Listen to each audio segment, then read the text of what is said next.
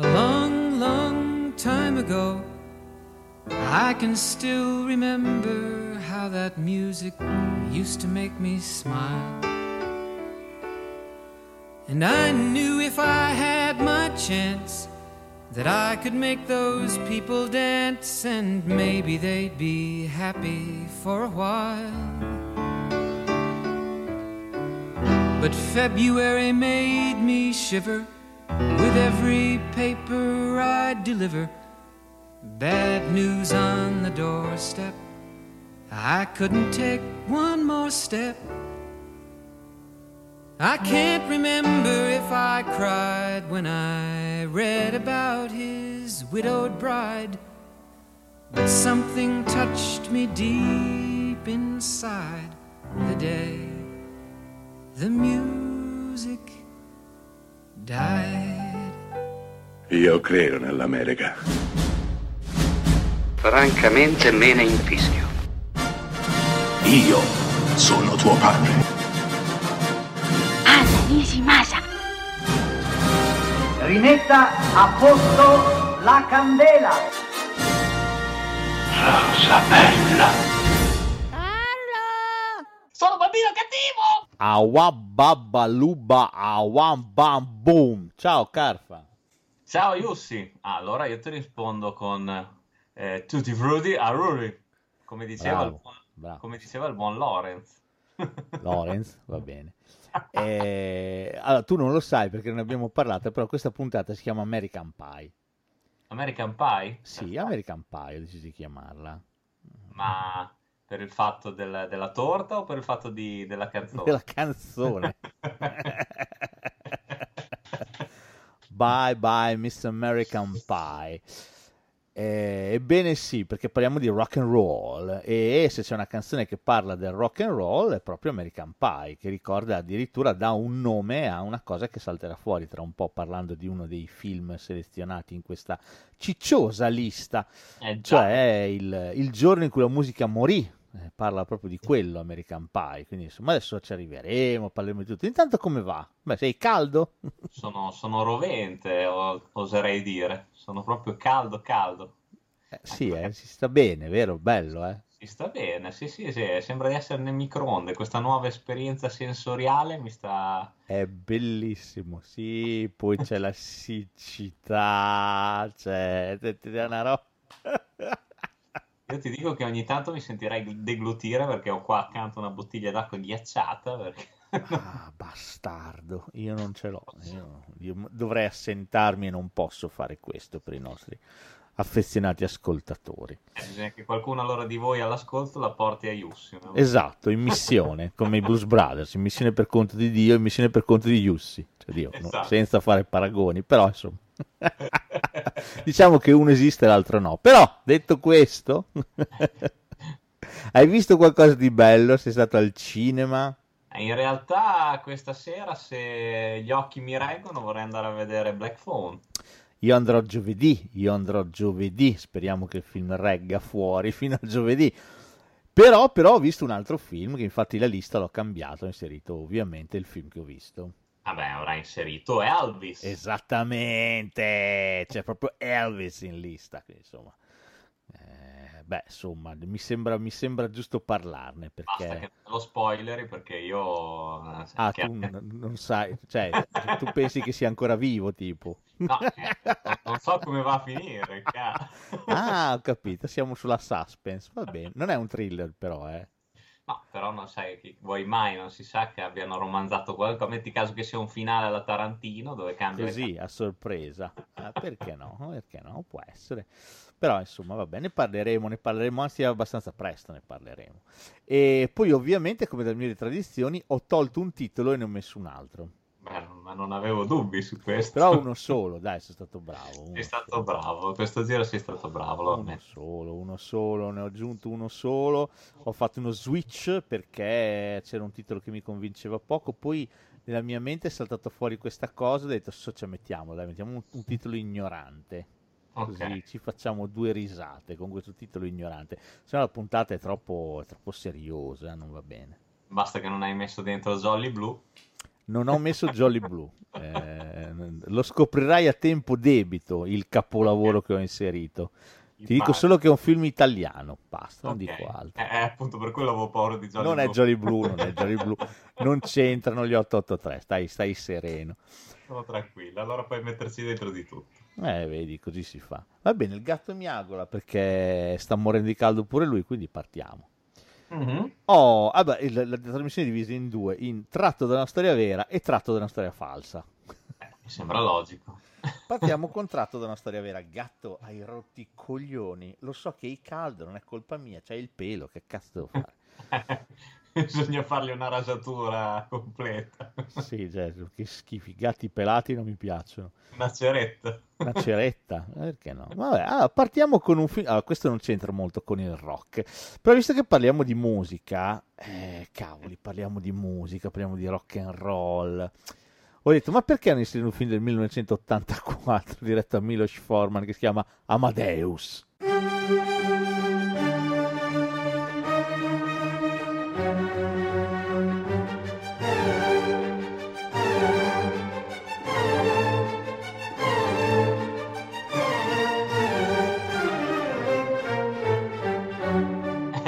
Proprio, proprio il più azzeccato per il rock and roll.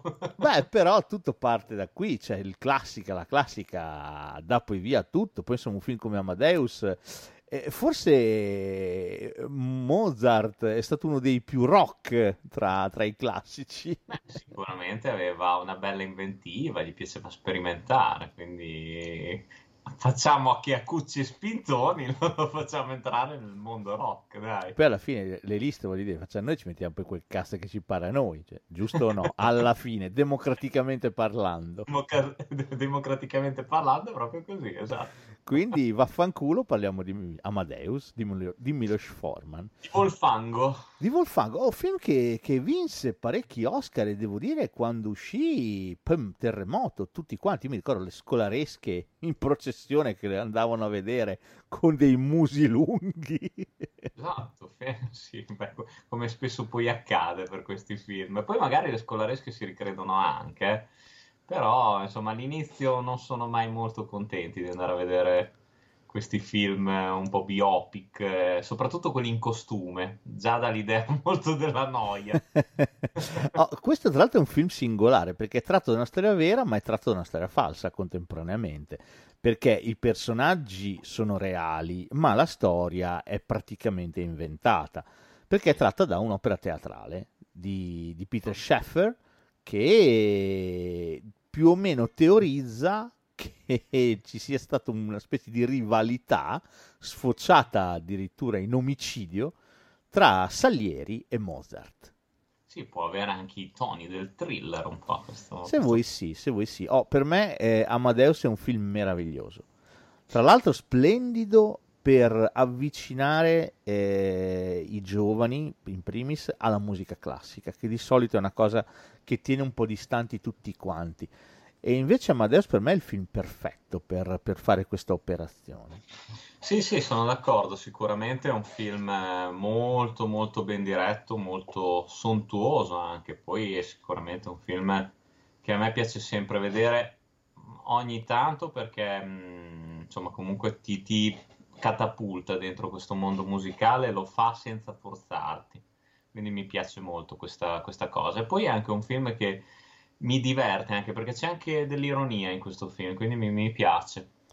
Sì, c'è della grandissima ironia, tant'è che ti mostra Mozart non come un, uh, un paludato parruccone geniale, ma come un ragazzotto in esatto. preda agli istinti più bassi e però benedetto da un talento veramente geniale per, per la composizione musicale.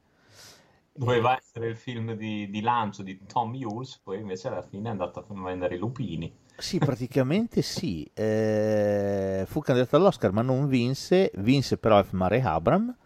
Eh. Eh, non lo so perché questo attore è finito così male fece qualcos'altro, fece il proiezionista, fece, cioè fece qualcos'altro, ma... Sì, fece, fece pochi, pochi, fece mi sembra Parenti, Amici Tanti Guai, ma... Fece Parenti, Amici Tanti Guai di, di Aaron Howard, però pochissima roba, pochissima. E guarda che questo film qui, lui è ben bravo in questo film. Sì, sì, sì, sì, è vero, se la gioca bene con, con Murray Abram.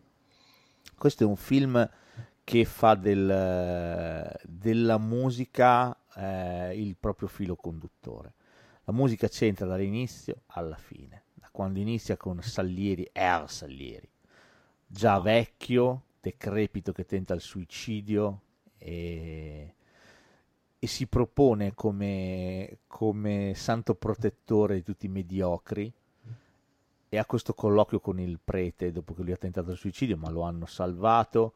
Esatto. E, e lui inizia a raccontare in flashback la storia di come ha conosciuto Mozart. Ed è bellissimo perché lui, per me quella scena è fantastica, è la scena in cui lui propone al prete che ha studiato qualcosa, ha studiato musica al conservatorio qualche anno, gli propone alcuni dei suoi brani, il prete fa di no con la testa, dice no, no, non conosco. Poi accenna, pam, Pam pam, pam pam pam pam pam pam e il prete si illumina e continua lui il motivo. Ma l'ha fatta lei ma è bellissimo ma che motivo delizioso.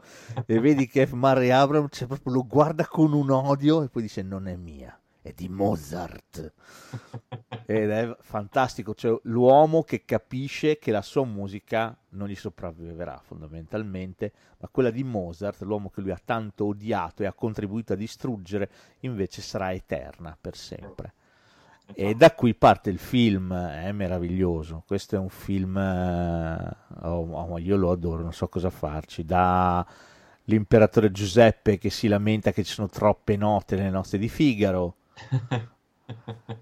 a quando Ersaglieri gli compone la marcetta di benvenuto e Mozart in 448 non solo la memorizza all'istante senza bisogno del, dello spartito, ma gliela cambia, gliela modifica e la fa diventare qualcos'altro. Sì, è sì, fantastica. Questo è un film difficile, puoi scegliere il più bel film diretto da Milos Forman, eh? però questo sicuramente per, per, certi aspetti è anche forse uno dei più coraggiosi, eh, perché mm, è vero che all'epoca il, i film di costume andavano, per la, cioè andavano molto, non per la maggiore, ma andavano molto, però erano forse più incentrati anche sulle storie d'amore. Qui la storia d'amore è molto, molto cioè, debole, fondamentalmente. Qua si parla proprio della, della vita di Mozart e del suo talento. E del rapporto, altro tassello fondamentale, con il padre. Esatto questa figura austera, eh, impenetrabile, che sembra sempre delusa da questo figlio, eh, forse troppo ghignante, forse troppo incline al, uh, al, divertimento, ai piaceri bassi, quelli della carne. Certo.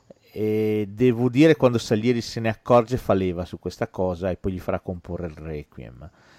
Eh, questo è veramente un film bellissimo. Mostra tra l'altro anche come eh, Mozart non venisse capito dalla sua epoca. Certo, la sua musica è stata poi apprezzata successivamente veramente come doveva. Eh, c'è tanto dentro ad Amadeus, c'è tantissimo. Eh, sia questo rapporto conflittuale col genitore, ma anche il tema che abbiamo citato all'inizio, la mediocrità, il fatto di capire accettare di essere comunque dei mediocri. Io, io lo adoro, tra l'altro te l'ho anche già detto, ne abbiamo già parlato, l'ho anche visto a teatro, l'ho visto. È vero, come lo dicevi. Su, con la regia di Polanski, lo vidi con la regia di Polanski e interpretato da coso, da... Oh, eh, dai, quell'attore italiano controverso. Bar- Barbareschi, ecco, Barbareschi. Da Barbareschi che devo dire è stato eccezionale, lui faceva Salieri, eccezionale una cosa, io non ho mai visto una roba simile, un ricordo indimenticabile. Questo è un grande film, tra l'altro abbastanza corto per gli standard odierni, che dura 2 ore e 40, cioè quelli che sembravano film di lunghezze sterminate un tempo, adesso sono diventati filmetti normali. Sì, sì, sì, è vero. cioè, Adesso sì, sì, adesso no, un film di due ore e mezza è... È la prassi. Addio. È la prassi due ore e mezza, eh? Sì, è vero. È la prassi. Poi sali a salire due ore e 40, tre ore e via, senza problemi. Ah, ormai stanno diventando così anche i film d'animazione, quindi... Eh sì, eh, non lo so, boh, vabbè, comunque così, postilla. Però questo spero che l'abbiate visto, Amadeus è veramente un grande film. Eh, Sì. Tom Mules bravissimo, veramente bravissimo. Eve Marie Abram eh, luciferino, veramente veramente bravo. Anche lui comunque scomparso, è più o meno eh, il ruolo della sua vita, anche per Sì. lui. Sì, è vero, è vero, è- eh, anche lui è scomparso, poi vabbè, penso che abbia già un'età il nostro, però è vero, anche negli anni passati, negli anni 2000 non ha fatto tanto. Sì, ha fatto pochino. C'è anche Jeffrey Jones Eh beh, che fa l'imperatore Giuseppe, perché no? Cioè, questo è un film veramente adorabile. sono d'accordo, sono d'accordo, è veramente un bel film da, da vedere, da, da riscoprire, secondo me.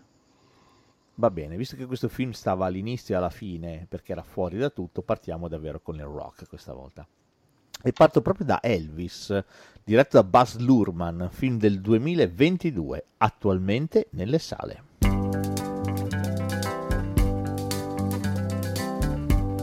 We're caught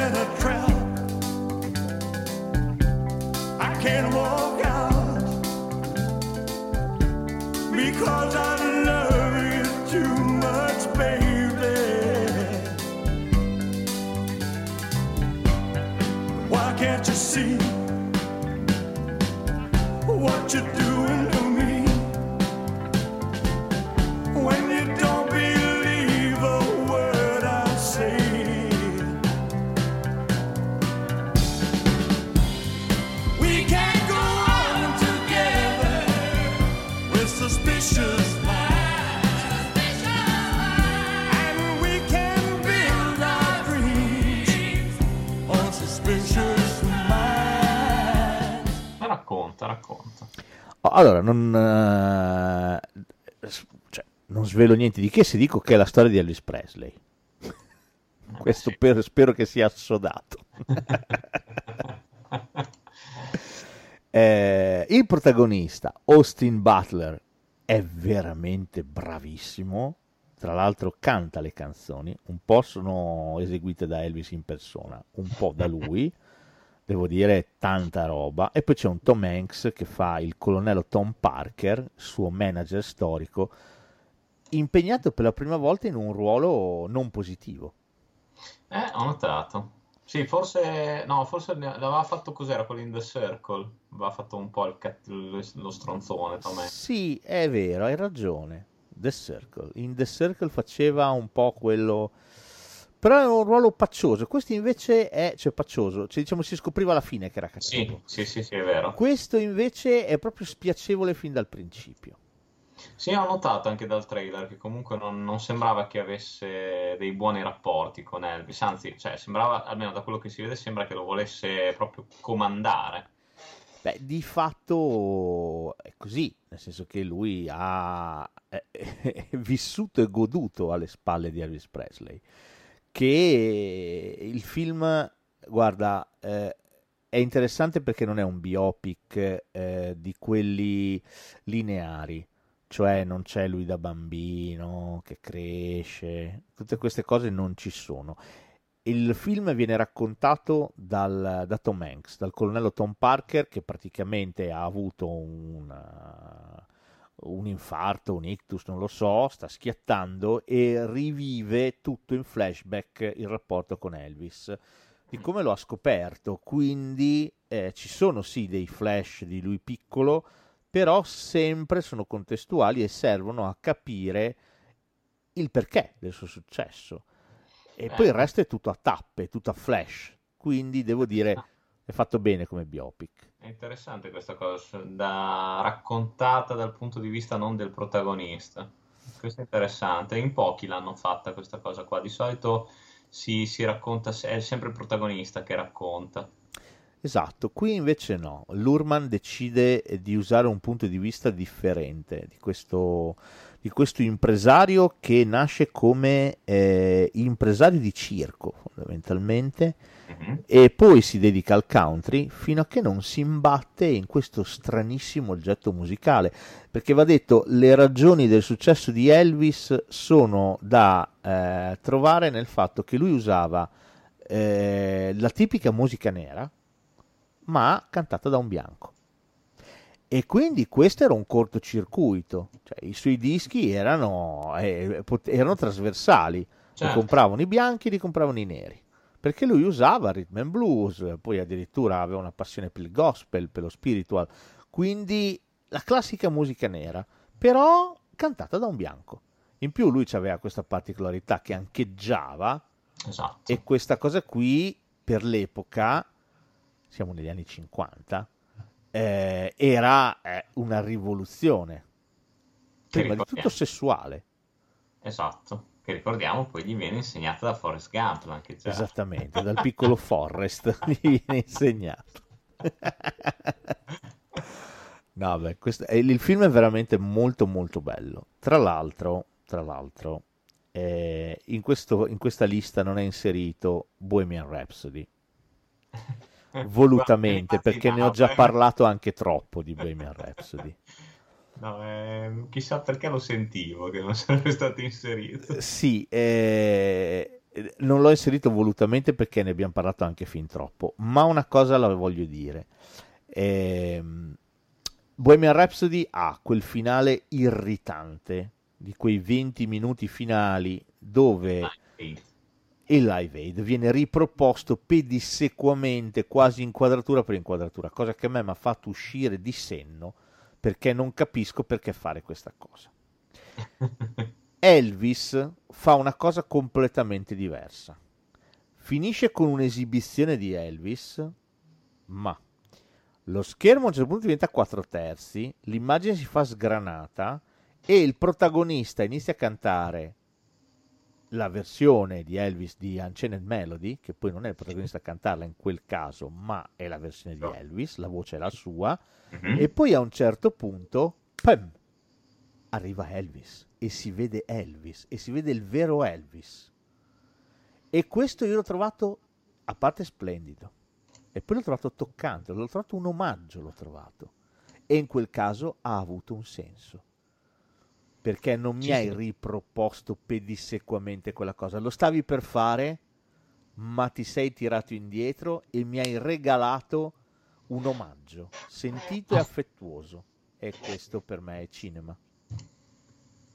No, no, beh, sicuramente comunque, vabbè, stiamo poi parlando di Baz Luhrmann, quindi lui non è un, è sempre stato poi un esperto di questi- di questo tipo di film, secondo me, e ha sempre avuto grosso rispetto poi per le figure e per le epoche che rappresenta, che rappresenta, che ha rappresentato nei suoi film. Quindi non mi aspettavo niente di, di meno da lui. Secondo me è un film molto interessante. Anche qui, di nuovo, io non capisco un cazzo perché sto iniziando un pochino a leggere a destra e a sinistra. Ne stanno già parlando malissimo. Che, che spreco, che film inutile, tutto qui.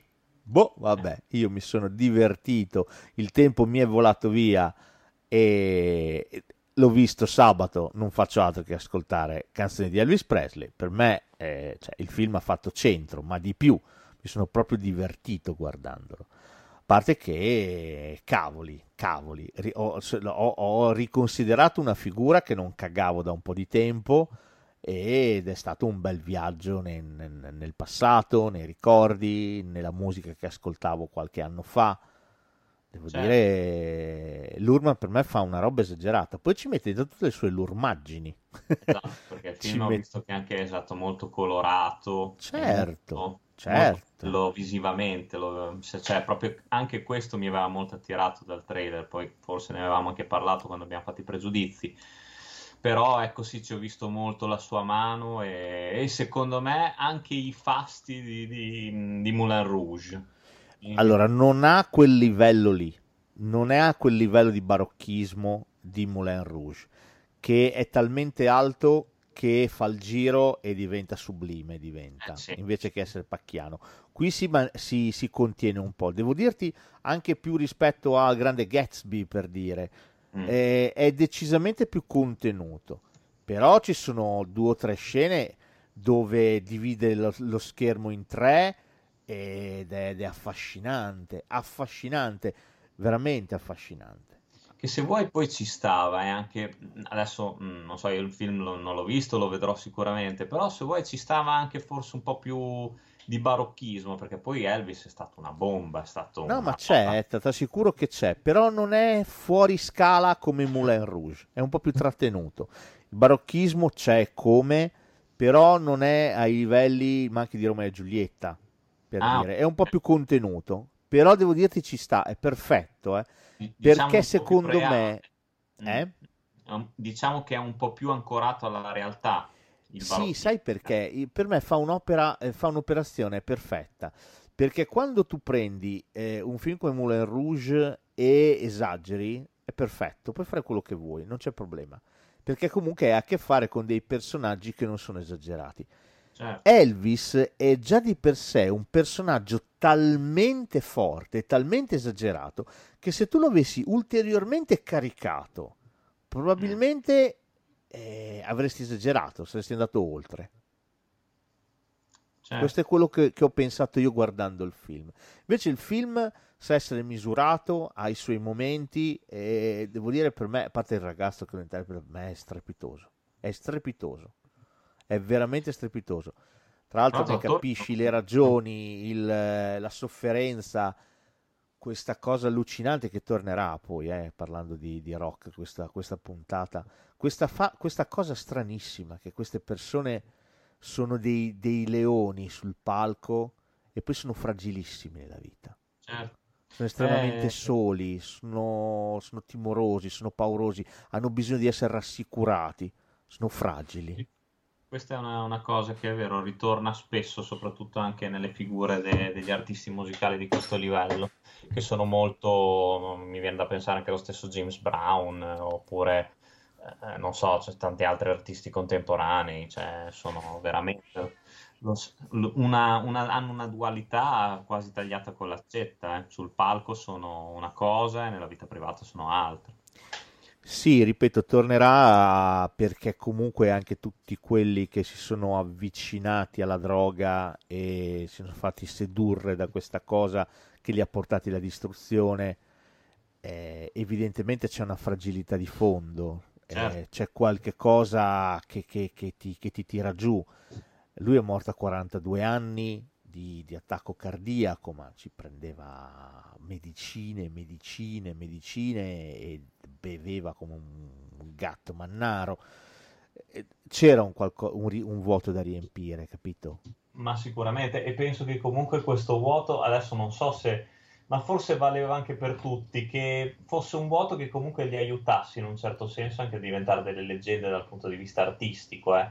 Da questo vuoto comunque attingevano anche la loro ispirazione per queste creazioni che, ave- che hanno avuto, Elvis in primis, eh. Sì, sì, sicuramente.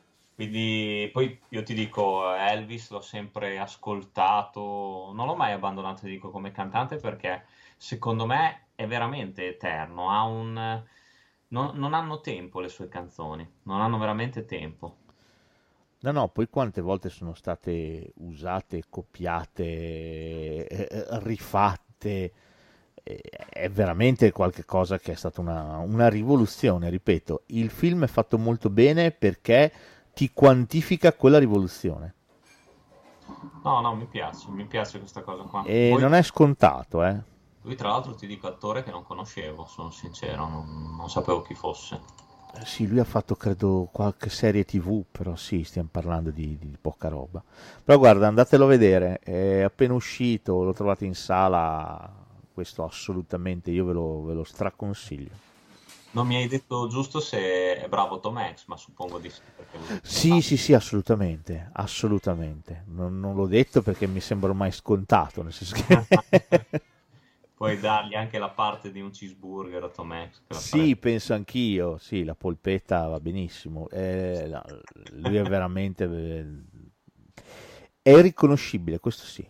L'hanno truccato in un modo che è quasi riconoscibile. Soprattutto quando è anziano, dici, ma che, come cazzo l'hanno truccato? L'hanno truccato veramente bene. Ma veramente bene. Ah, io se penso che all'inizio mi, mi irritava addirittura Tom Hanks quando era giovane. Vedi, vedi. Eh, ma è così, si cambia idea nella vita. Eh, eh. certo, per fortuna. Ah, è veramente un bellissimo film. Poi c'è, c'è una musica che vi travolgerà completamente. Quindi andatelo a vedere. Oh, prossimo, eh, prossimo rocker, possiamo dire così. Eh, beh, eh, è un film del 1989, è diretto da Jim McBride, è interpretato da Dennis Quaid, ma anche da Winona Ryder, e sto parlando ovviamente di Great Balls of Fire. You shake my nerves and you rattle my brain. Too much love drives a man insane. You broke my will, but what a thrill. Goodness, your is just quitting balls of fire. I let the love,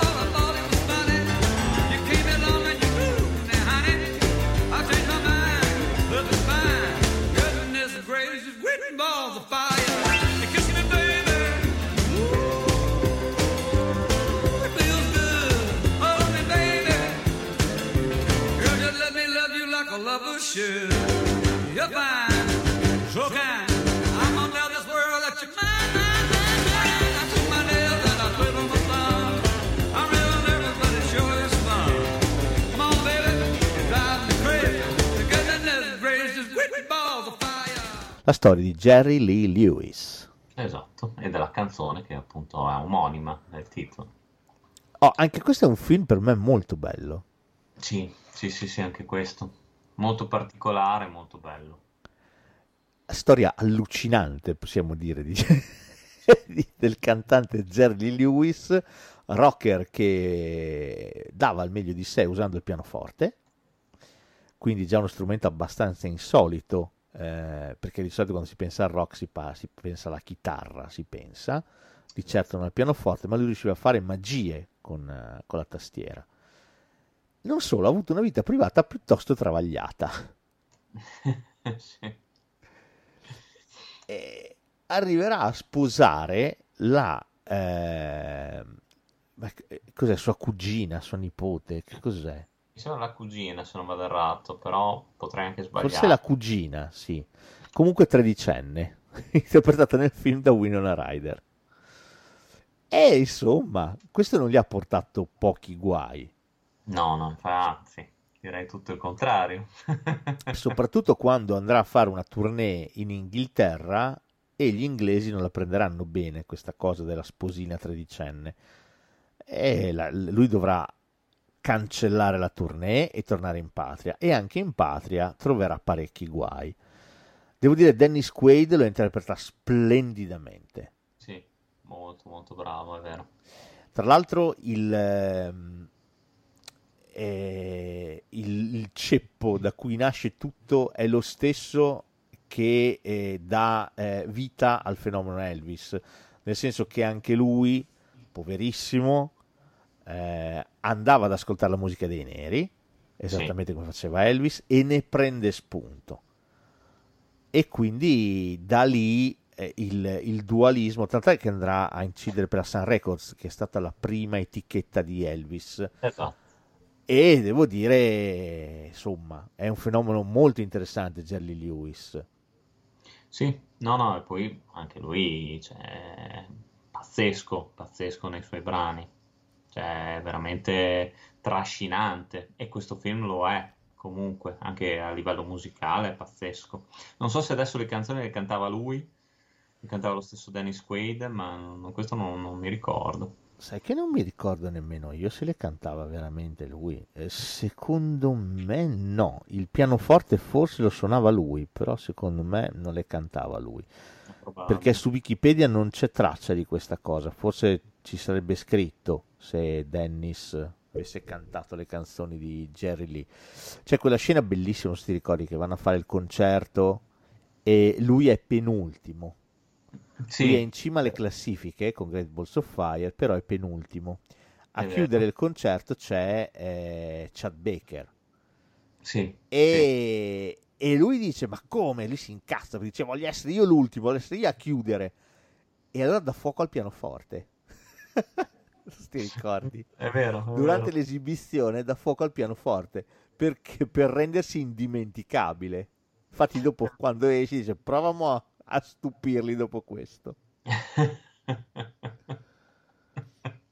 Oh, però che roba esagerata. Cioè, anche questo qui siamo nel- negli anni 50, esattamente come Elvis. C'è quella scena, tra l'altro, che lui incontra Elvis, non so se ti ricordi. Sì? Che Elvis sta partendo militare Esatto. E si incrociano loro due. Ma pensa che periodo pazzesco per, per la musica. Ce n'erano un sacco, ce n'erano veramente un sacco in quegli anni.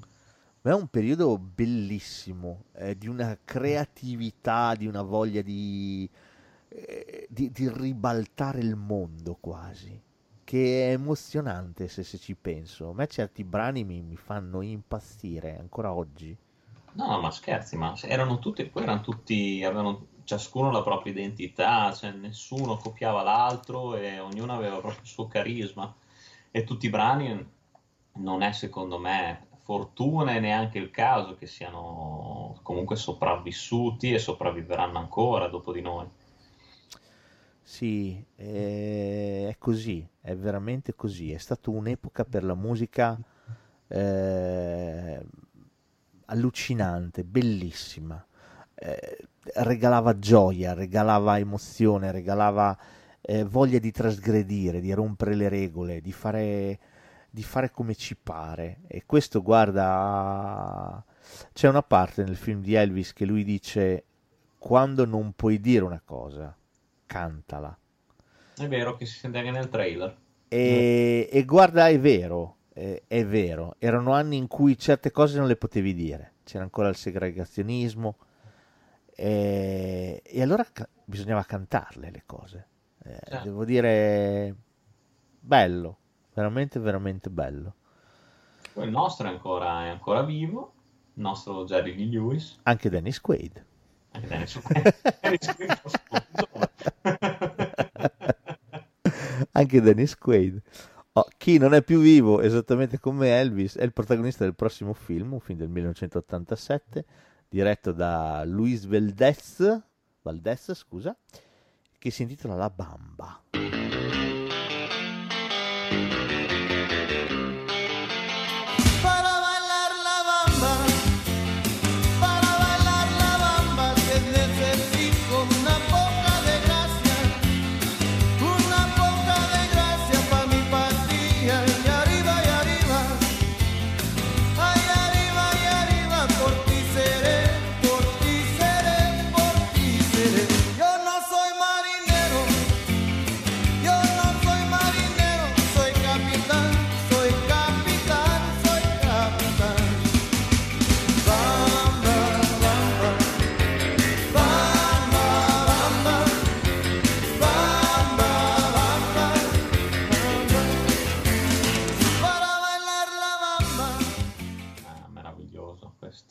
Meraviglioso.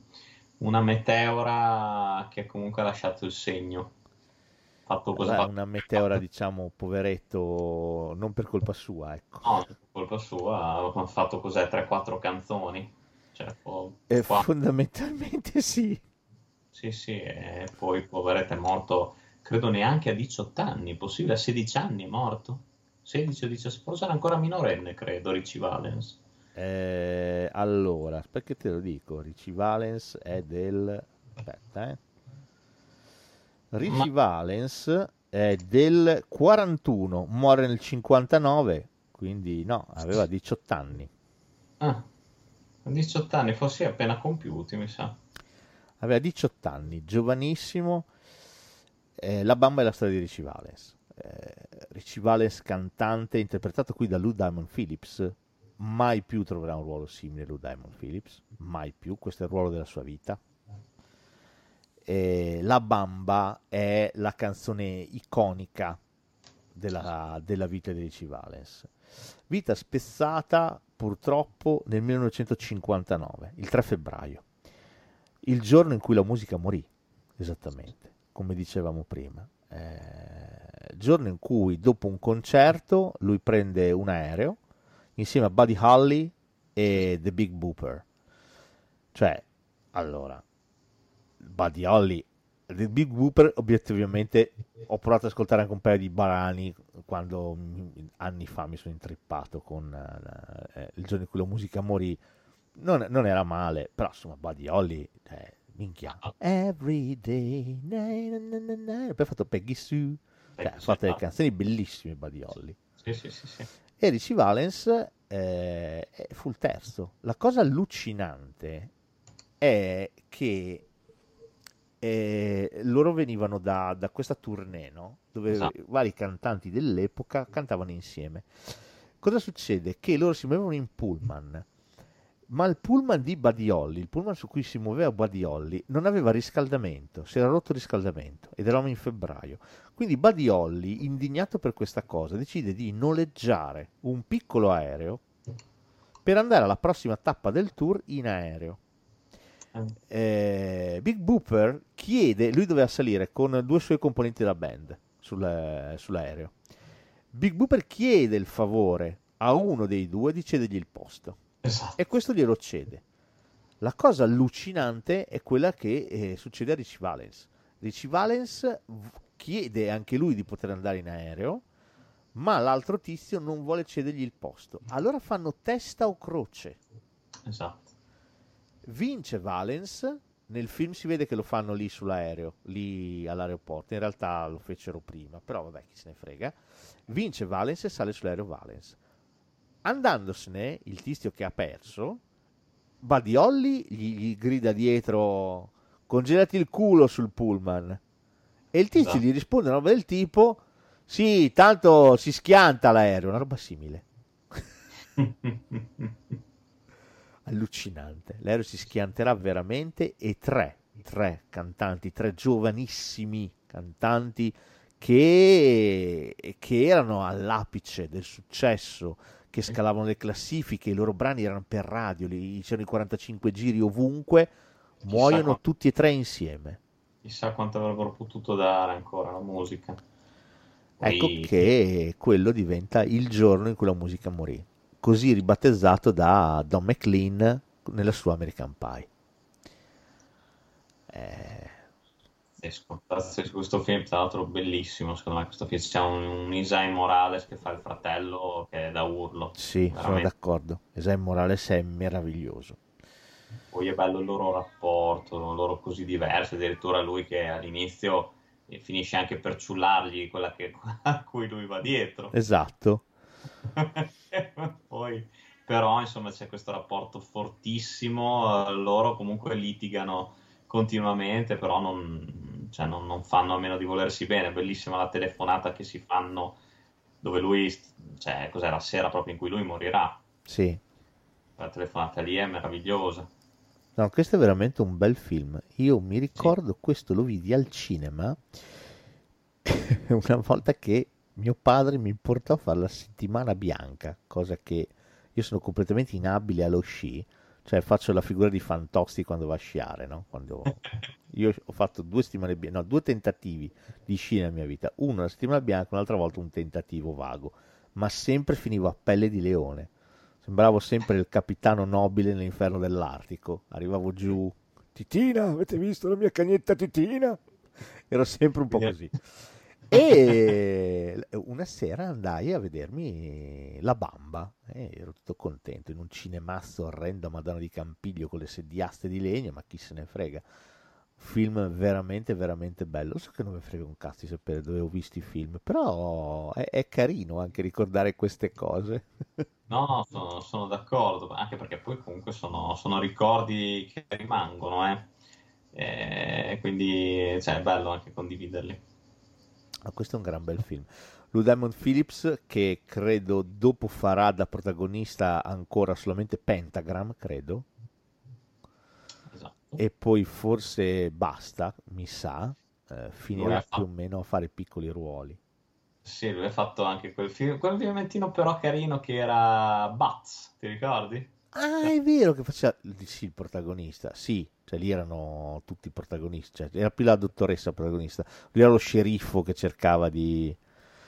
Sì, andatevi a vedere, a sentire la puntata sulla natura contro, lì abbiamo parlato di Bats, c'è Esatto. anche un 2, veramente osceno il 2, Eh sì, il due- il due- il 2 lasciamo perdere. il 2 è veramente cacciosissimo. Però insomma, lui povero, un attore che a me non dispiaceva, però vabbè, ha fatto un po' la fine che ha fatto, No, legato eh. sempre più in ruoli più piccoli, più piccoli, più piccoli, fino a che non è sparito. È vero, peccato, peccato perché comunque aveva, aveva il suo perché, poi nella Bamba secondo me era lanciatissimo. Nel film La Bamba la canzone viene ricantata dal celeberrimo gruppo dei Los Lobos Anche e loro. finì di nuovo in classifica, eh, La Bamba, Ah, grazie a eh. questo film. È vero, sì. Quindi insomma, perché no, perché no, perché no. Va bene, prossimo film. Ho Dexter Fletcher, a parte aver diretto quella sozzeria di Bohemian Rhapsody e il gatto continua a miagolare, eh, ha diretto anche un bel film. Cioè, sto parlando di Rocket Man, film del 2019, la storia cioè di Elton John. And I think it's gonna be a long, long time touchdown brings me round again to find I'm not the man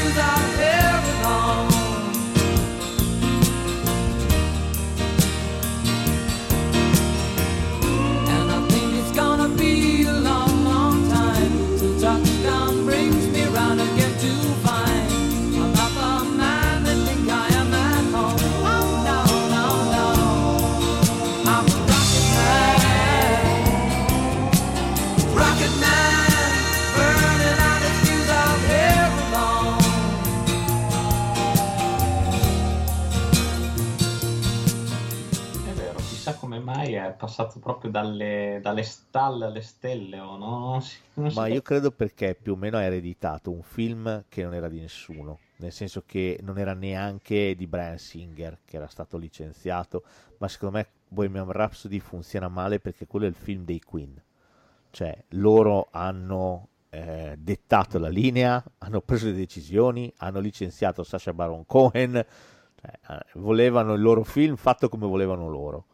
Ecco perché il film per me ha scarsissima personalità e non va da nessuna parte. Rocketman invece, che è evidentemente un film di Dexter, Dexter Fletcher, è un film che invece funziona dall'inizio alla fine. L'hai visto Rocketman? Sono d'accordo, sì, sì, sì, l'ho visto, l'ho visto e mi è piaciuto molto. Questo è, è fantastico. A parte inizia con Elton John, interpretato splendidamente da Taron Egerton, splendidamente, Esatto. che entra per disintossicarsi vestito da diavolo. Inizia Ah. così il film. Già solo l'inizio è vero. E poi, ah, quindi già capiamo che siamo in un campo di gioco diverso. Cioè, qui non siamo da- dalla parte della, della geografia, del ah, che talento che ho, ah, come sono bravo, ah, come sono buono, ah, come sono bello. No, no, mi drogo, vivo di eccessi, insomma, già c'è un problema. È poi quello che rende i, i biopic di questo tipo, secondo me, vincenti, è il fatto di mostrare anche gli aspetti, ma chiamiamoli negativi, se vuoi, ma io li definirei più umani. E poi la cosa vincente di questo film è che è un musical praticamente. Sì, è vero. È un vero e proprio musical, cioè eh, non siamo di fronte a lui che suona la canzone, basta, no, ogni esibizione si trasforma in un numero musicale, Esatto. cioè, cioè, quando canta Saturday Night's Alright for Fighting è bellissimo, quando canta Rocketman è bellissimo, Sì, sì, sì, lo segui proprio volentieri questo film. È vero, è vero, anche se io ti dico particolarmente, cioè, Elton John mi è piaciuto a tratti, però questo film veramente mi ha, mi ha- mi ha preso, mi ha preso dall'inizio proprio. Sì, secondo me è il, il tipo proprio di, eh, di messa in scena che utilizza che è vincente, perché comunque ti conquista. Sì, sì, sì, sì, sì. Lui, lui, come hai detto tu, bravissimo. Sembra, sembra Lui è pazzesco. lui- Ma sembra com'è quasi- la scena dove si esibisce per la prima volta nel locale di Los Angeles? Che Sì. canta Goodbye Yellow Brick Road. Ma Esatto. com'è quella scena lì? No, è Che fantastico. tutti volano. Ma è bellissimo, ci sono delle idee. Ci sono delle idee. Sì, non sembra veramente lo stesso regista di Bohemian È Rhapsody. vero o no? Sembra un altro. Sì, sì, sì, sembra un altro, è proprio un altro tipo di film e un altro tipo di regia. Il bimbo che dirige l'orchestra prima di mettersi a letto. Cioè, ci sono delle cose pazzesche. È veramente, questo è veramente un film che Io, io, secondo me penso che sia da, da avere, anche da collezionare, perché proprio ti dà il ritratto di un cantante che sembrava, mh, che sembra che quando lo vedi anche dal vivo, eh, cioè lui non è un cantante che sia rimasto in sordina, Elton John, però scopri anche tante cose grazie a questo film. Cioè, quindi, quindi anche per questo secondo me va visto. Sì, veramente molto molto molto bello questo film. C'è il rapporto con Bernie Taupin, anche quello è molto bello nel film, interpretato da Coso, interpretato da Jamie Bell, Jamie Bell. il nostro amico Billy Elliot, che ormai è cresciuto e si è messo a fare cinema di tutti i tipi, da Snowpiercer a questo, bravo, tanto di cappello. Sì, sì, sì, sì. Devo dire che questo è veramente molto molto bello. Eh, ripeto, i numeri musicali sono meravigliosi. Cioè, Ti quanto... dirò che- No, infatti ti dirò che mi ha sorpreso, eh, perché mh, sapendo che il regista era sempre lo stesso non ero molto convinto. Infatti mi, dis- mi è dispiaciuto anche non vederlo al cinema, l'ho recuperato dopo perché non ero proprio convinto. Però peccato perché sarebbe stato a vedere al cinema. Se fosse uscito prima questo che Bohemian Rhapsody. Ah, io invece andai a vederlo al cinema con mia moglie e rimanemmo conquistati. C'è la scena quando c'è Rocketman, è bellissima. Lui Sì, in piscina. Oppure quando, quando è vestito a giocatore di baseball che va a esibirsi nello stadio. Ma che, ma che bello è! Ma c'è delle idee di regia bellissime, bellissime. Questo è un grande film. Rocketman è veramente un grande film.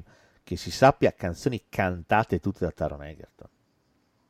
Beh, anche questo poi comunque il potere di, di immedesimazione di un attore, eh. Cioè non dimentichiamoci che una volta, spesso e volentieri, adesso forse si è un po' persa, ma sta tornando in voga secondo me, ma una volta spesso e volentieri gli attori erano anche cantanti, eh. E anche qua in Italia, eh. Sì, sì, è vero, è Sa verissimo. cosa qua. Cioè, quindi voglio dire, cioè, al di là che è un, un esercizio, comunque era un valido esercizio di- di- per allenare la voce, ma sicuramente dava anche lustro alla recitazione, eh, il fatto di cantare. Quindi, quindi mi piace anche che questa cosa stia tornando in auge, ti dico, ti dico la verità. Elton John impazzito per il film, l'ha benedetto sotto tu- tutti i punti di vista, l'ha sponsorizzato a mille, l'ha adorato, grandissima balotta con Taron Egerton che se lo portava dietro ai suoi concerti, facevano i duetti insieme. Il che dimostra anche che una persona comunque non più giovanissima come Elton John comunque ha ancora il cuore molto giovane, quindi devo dire onore e gloria, ecco. E poi sai cosa? Adesso giovani. mi viene da fare sempre, inevitabilmente, perché il regista è lo stesso, il paragone con Freddie Mercury. Non lo so, io ho sempre, ho sempre più apprezzato, mi ha sempre più catturato umanamente anche Elton John rispetto a Freddie Mercury. L'ho visto sempre più freddo, Freddie Mercury. Elton John invece l'ho proprio visto anche nei suoi concerti, nei suoi videoclip, abbracciare il pubblico. Non lo so, sì, può essere. Sicuramente Bohemian Rhapsody non abbraccia il pubblico, abbraccia, sono i Queen che si abbracciano tra di loro e basta, ecco. Però questo Rocketman è veramente un bellissimo film. Va bene, prossimo film, eh, prossimo regista, prossima band, prossimo mito. Nel 1991 Oliver Stone batte la testa e decide di fare un film sui Doors. Oh, The Doors con Val Kilmer.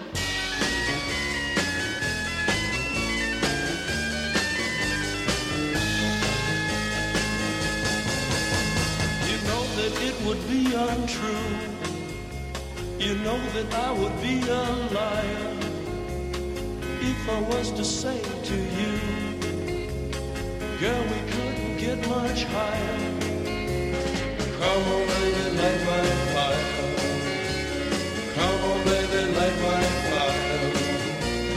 Try to set the night on fire.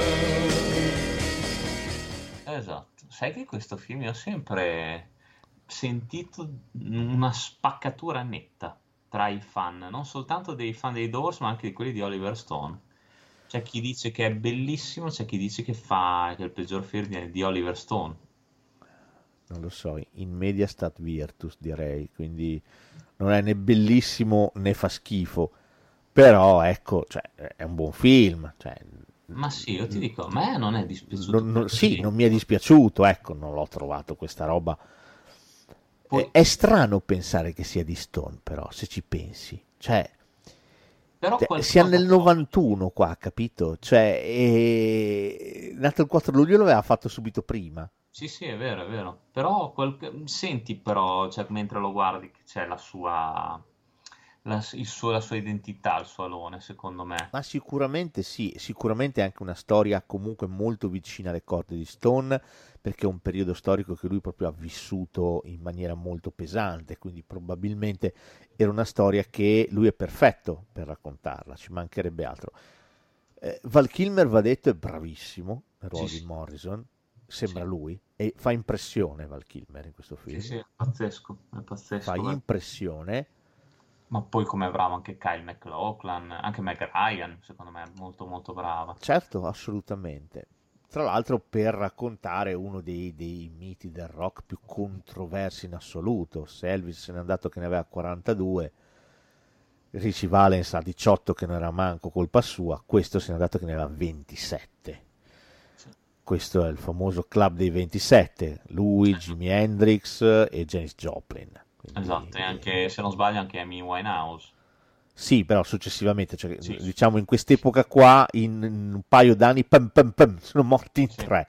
È vero, è vero, è vero. E tutti e tre avevano 27 anni. Anche cosa, se vuoi, anche Kirk Cobain aveva 27 anni, però Sì, sempre certo. stiamo parlando di un'epoca diversa.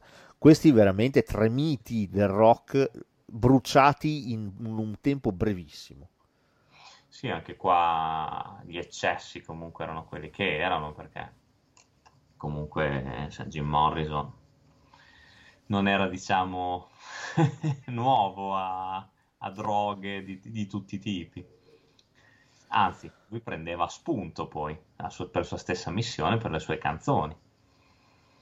Assolutamente sì, poi va detto che faceva, e- e faceva parte, que- questo, questo film qui non, non approfondisce quella parte lì, però c'è anche tutto il mistero attorno alla sua morte, ecco. Esatto. Però ti dico, cioè, avercene, insomma, anche le canzoni dei Doors, cioè, secondo me c'è, mm, voglio dire, non, non ce n'è una che non mi abbia, non mi abbia estasiato, cioè, da Light My Fire, oppure ehm, quell'altra, come si chiama, Summer, eh, Summer's Gone, mi sembra. Beh, beh, c'è Raiders on the Storm, c'è Sì. The End, cioè ce n'è finché ti pare. E devo dire che tra l'altro i Doors sono quella tappa obbligata per, eh, per un adolescente o un tardo adolescente. Il classico gruppo che scopri perché magari te lo consiglia un amico Sì, e lo ascolti e ti, ti prende qualche cosa. Ti, ti prende, ti aggancia, non c'è niente da fare. Ah, è vero, è vero. Eh, perché? Perché avevano un modo di fare musica che, che è molto attraente, molto suadente. E c'è quella- quel periodo della vita in cui, al di là della musica che facevano, anche i concetti che veicolavano, Sì, molto simili al- alla poesia, al nonsense, al stream of consciousness, alla Joyce per intenderci, certo. devo dire cattura molto una mente giovane, eh. La cattura Sì. tantissimo. Questo senza dubbio. Tu sì. pensa a una canzone come The End, che c'è la parte finale, tra l'altro c'è anche nel film che lo portano via perché non dovrebbe dire la storia della mamma, ma lui la dice, se ne fotte e lo arrestano. Eh, Personaggi controversi che hanno osato l'inosabile, hanno detto quello che non si poteva dire. Poi vabbè, eh, The End secondo me è la canzone cioè, che io associo di più a... cioè che associo, che secondo me è perfetta per Apocalypse Now. Ah beh sì, per forza. Coppola ci aveva visto molto lungo quando Cioè, la usò. Quella canzone lì è... come, come cacchio fai a non immaginarla in quel film? Eh, il film, l'unica cosa che posso dire è un po' lineare, ecco. Eh, partiamo da lui, come conosce gli altri, mettono insieme il gruppo. Ah, avrei deciso di chiamarlo The Doors. Ah, va bene, perché? Glielo spiega. Poi conosce Meg Ryan, Pam, che diventerà sua moglie. È un po' lineare come, come messa in scena. L'unica cosa è quella. Eh, da Stone forse mi sarei aspettato eh, qualche guizzo in più, ecco, mettiamola così. Invece è un film abbastanza lineare. Chissà, forse- l'unica cosa che posso dire. Forse stava sperimentando anche lui magari, quindi magari più lineare anche per questo motivo. Sì, è probabile, è probabile, però eh, non è così, non è così pessimo come si dice, non è nemmeno il capolavoro che altri dicono, ecco. Però. Se volete vedere un Val Kilmer spettacolare, se volete ascoltarvi le canzoni dei Doors eh, con tanto di esibizioni, provocazioni, compagnia cantando, se volete rivivere un periodo storico che non tornerà mai più, lui che incontra Andy Warhol, ci sono tutte queste cose qui, devo dire questo la- abbandonatevi e guardatelo. Ecco. Anche perché penso, io credo che questa sia la parte, la parte imprescindibile di Val Kilmer insieme a quella di John Holmes. Sì, eh, qui Val Kilmer è veramente, veramente bravo, ma veramente, veramente bravo.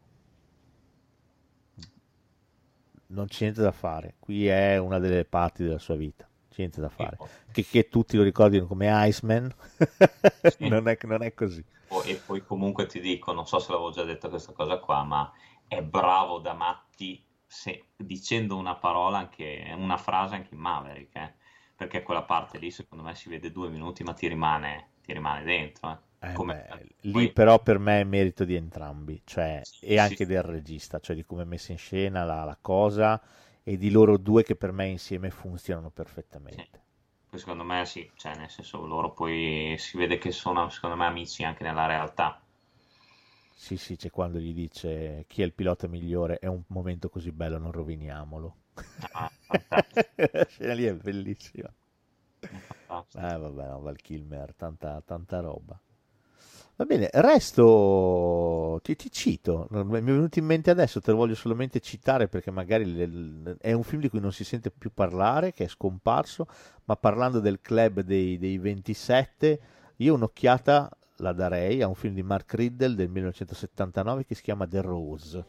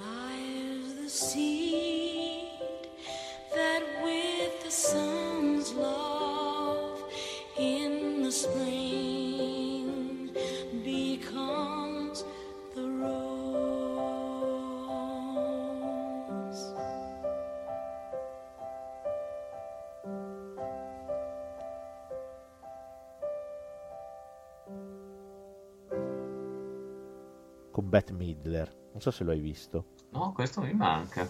È praticamente la storia di Janis Joplin. Mhm. Eh, il film, lei non si chiama Janis Joplin, ma è la, è la storia di una rockstar che si autodistrugge fondamentalmente. A differenza di quello che è capitato a Janis Joplin, Bette Midler in The Rose morirà in scena cantando. Ok. Però sempre dietro ci sono gli abusi di droga, da dipendenza, da eroina. E quindi lei muore per quello. Devo dire, eh, Bette Midler, che certo è un'attrice, ci mancherebbe, ma prima di tutto è stata una cantante, Sì. qui è straordinaria, è bravissima, è bravissima. C'è la colonna sonora di The Rose, che è qualche cosa di spettacolare, anche perché le canzoni di Janis Joplin non sono semplici. La colonna sonora è originale, quindi non, non canta i pezzi di Janis Joplin, ma Janis Joplin aveva una voce che è qualche cosa di mm, mai più sentito dopo. Mai più sentito dopo. Sì, sì, È no, eh. un, eh, eh, un- delle unghie che grattano sulla lavagna, però l'effetto è piacevole, È vero, è vero. che è un controsenso, ma è così. No, no, Con questa voce strozzata, Sì, sì, è vero. piena No, no, di sofferenza, nata per il blues, è allucinante. Janis Joplin era una cosa pazzesca. E The Rose racconta una storia praticamente identica, ispirata alla sua vita. La soundtrack è veramente molto bella e Bette Midler canta ed è bravissima anche lei, bravissima. Questo è un gran bel film per avvicinarsi a la ragazza brutta che cantava benissimo. Lei era considerata bruttissima da tutti, no? Eh, addirittura- c'è quel bellissimo documentario, si chiama Janice, dove viene raccontata questa storia. Eh, cantante pazzesca, pazzesca, pazzesca. E anche lei si è andata a 27 anni. Si trova questo? Sai che non lo so se si trova. Io avevo un vecchio VHS eh, perché lo comprai, Mhm. però già all'epoca mi ricordo feci fatica a trovarlo. Adesso non so se, se si può trovare questo De Rose. Ripeto, mi è venuto in mente parlando di- del Club dei 27, ho voluto citarlo. Così, te l'ho buttato nel mezzo per dire se qualcuno vuole vedere un bel film eh, che non parli di Janis Joplin, ma praticamente ne, ne racconta una storia speculare, The Rose è il film che fa per voi. E poi se non conoscete Janis Joplin, sui ceci fino ad, a settembre più o meno. Fino a che non, non, eh, tornerà un po' d'aria. Va bene, veniamo a un film che di nuovo penso che sia uno dei biopic musicali più belli che siano stati fatti. Il titolo italiano fa veramente schifo, quindi lo cito col sottotitolo originale, Walk the Line.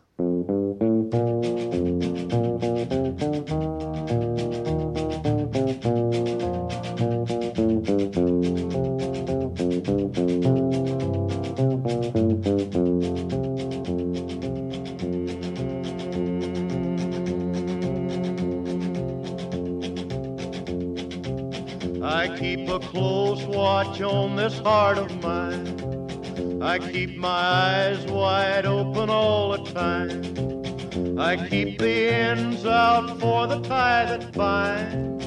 Because you're mine, I walk the line. Ah, sì. Sì, sì, sì, questo Film è... diretto da James Mangold interpretato da un fantastico Joaquin Phoenix e, e da una brava Reese Witherspoon. Non mi posso sbilanciare, sennò Carfa si incazza.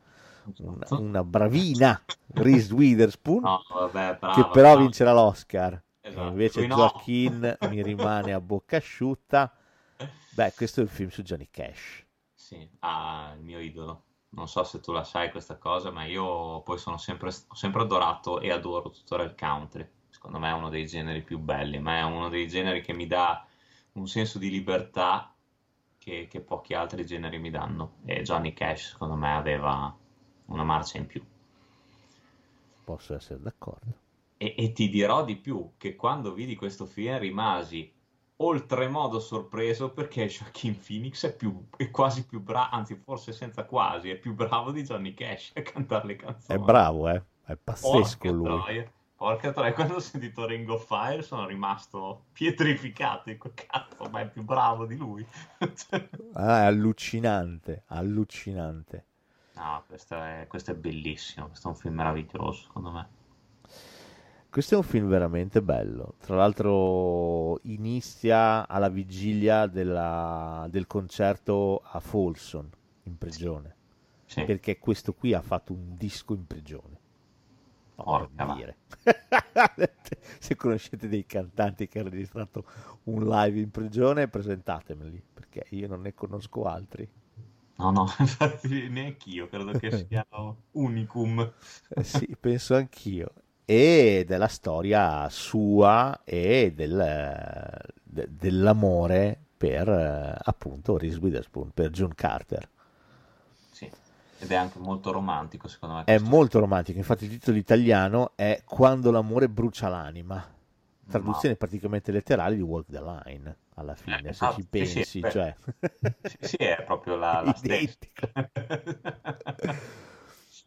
Ma Ah. poi secondo me in questo film è... cioè io in questo film ho adorato anche Robert Patrick eh, che fa il padre di lui e questo rapporto che hanno sempre conflittuale e lui è sempre alla ricerca dell'approvazione però di suo padre. Beh, come tanti, tanti artisti. Perché poi adesso non so se lo vogliamo spoilerare, è successa una cosa nella sua infanzia che ha portato il Diciamolo, padre. diciamolo. È che il fratello, non mi ricordo se il fratello muore, mi sembra. Sì. o- eh, il fratello muore perché non mi ricordo se rimaneva menomato o muore. E, lui- e il padre lo accusa di non aver, eh, di non aver badato a lui. Sì. È pazzesco, è pazzesco questo. E lui ha sempre questa cosa, questa cosa. Non mi ricordo come muore però il fratello. Adesso Eh, oddio, non me lo Incidente, ricordo. un incidente in campagna, mi con una Sì, sì, in campagna, però sì, non mi Campagna, ricordo come, come muore. e e lui avrà sempre questa, questa spada di, di, di Damo, questo rimorso pesantissimo addosso. Sì, c'è da dire che erano poi in sette fratelli, cioè gliene rimane- rimanevano cinque, gliene rimanevano. Sì, sì, sì, però è... No, sto scherzando. eh. No, no, Comunque è- muore con un incidente con una sega elettrica. Eh, vero, Perché, è sai vero. perché mi è venuto in mente? Perché lui, quando sta per registrare, il film inizia con lui che deve andare a Folsom e i suoi ricordi vengono eh, stimolati proprio da una sega circolare.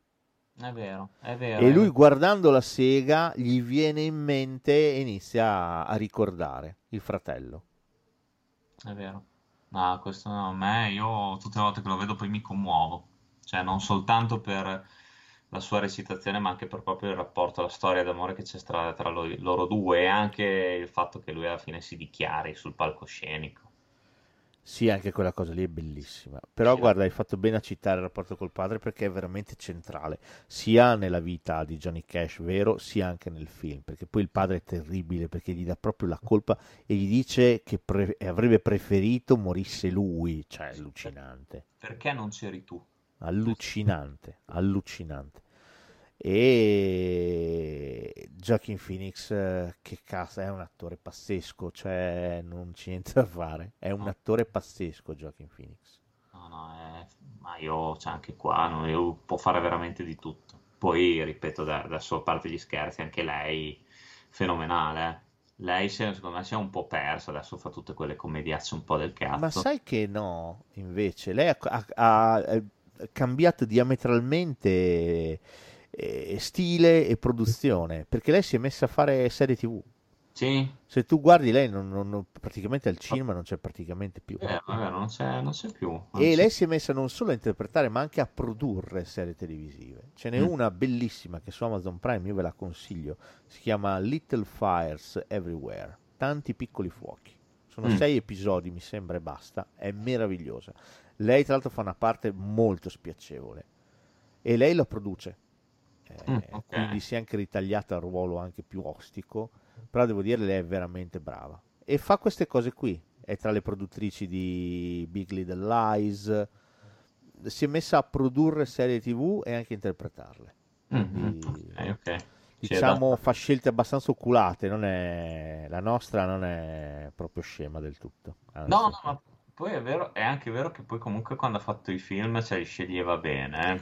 Cioè, perché comunque... Sì, poi è vero che ha avuto un momento di commedia, però posso dirti, per me La rivincita delle bionde è uno dei film più adorabili che io abbia mai visto. Cioè, No, io- è meraviglioso. Su quello sono assolutamente d'accordo. Io parlavo di cos'è quell'altra zozzeria, 40 sono i nuovi 20, quella, quella roba lì. Sì, sì, quello, quello è Ah. abbastanza triste, però sì, non, non voglio dire non lo considero, non è vero, l'ha fatto, però sì, bah, penso che sia roba alimentare, ecco, per pagare, per poi pagare Little Fires Everywhere, ecco. Potrebbe essere, perché no? Ci può stare, cioè se tu vuoi fare come cosa, no? Come John Cassavetes che faceva degli, dei, dei film anche del cazzo, ma li faceva per poi potersi finanziare sui film da regista assolutamente indipendenti, quindi perché no? Anche quello è vero, Adesso sì. non voglio dire che John Cassavetes è come Reese Witherspoon, però No. Vabbè, lungi da noi. Va bene, concludiamo la sezione storie vere con un film che, che Calfa ha particolarmente apprezzato e tra l'altro visto da poco, rivisto da poco, Sì. film del 1986 diretto da Alex Cox, interpretato da un eh, giovanissimo Gary Holman e stiamo parlando di Sid and Nancy.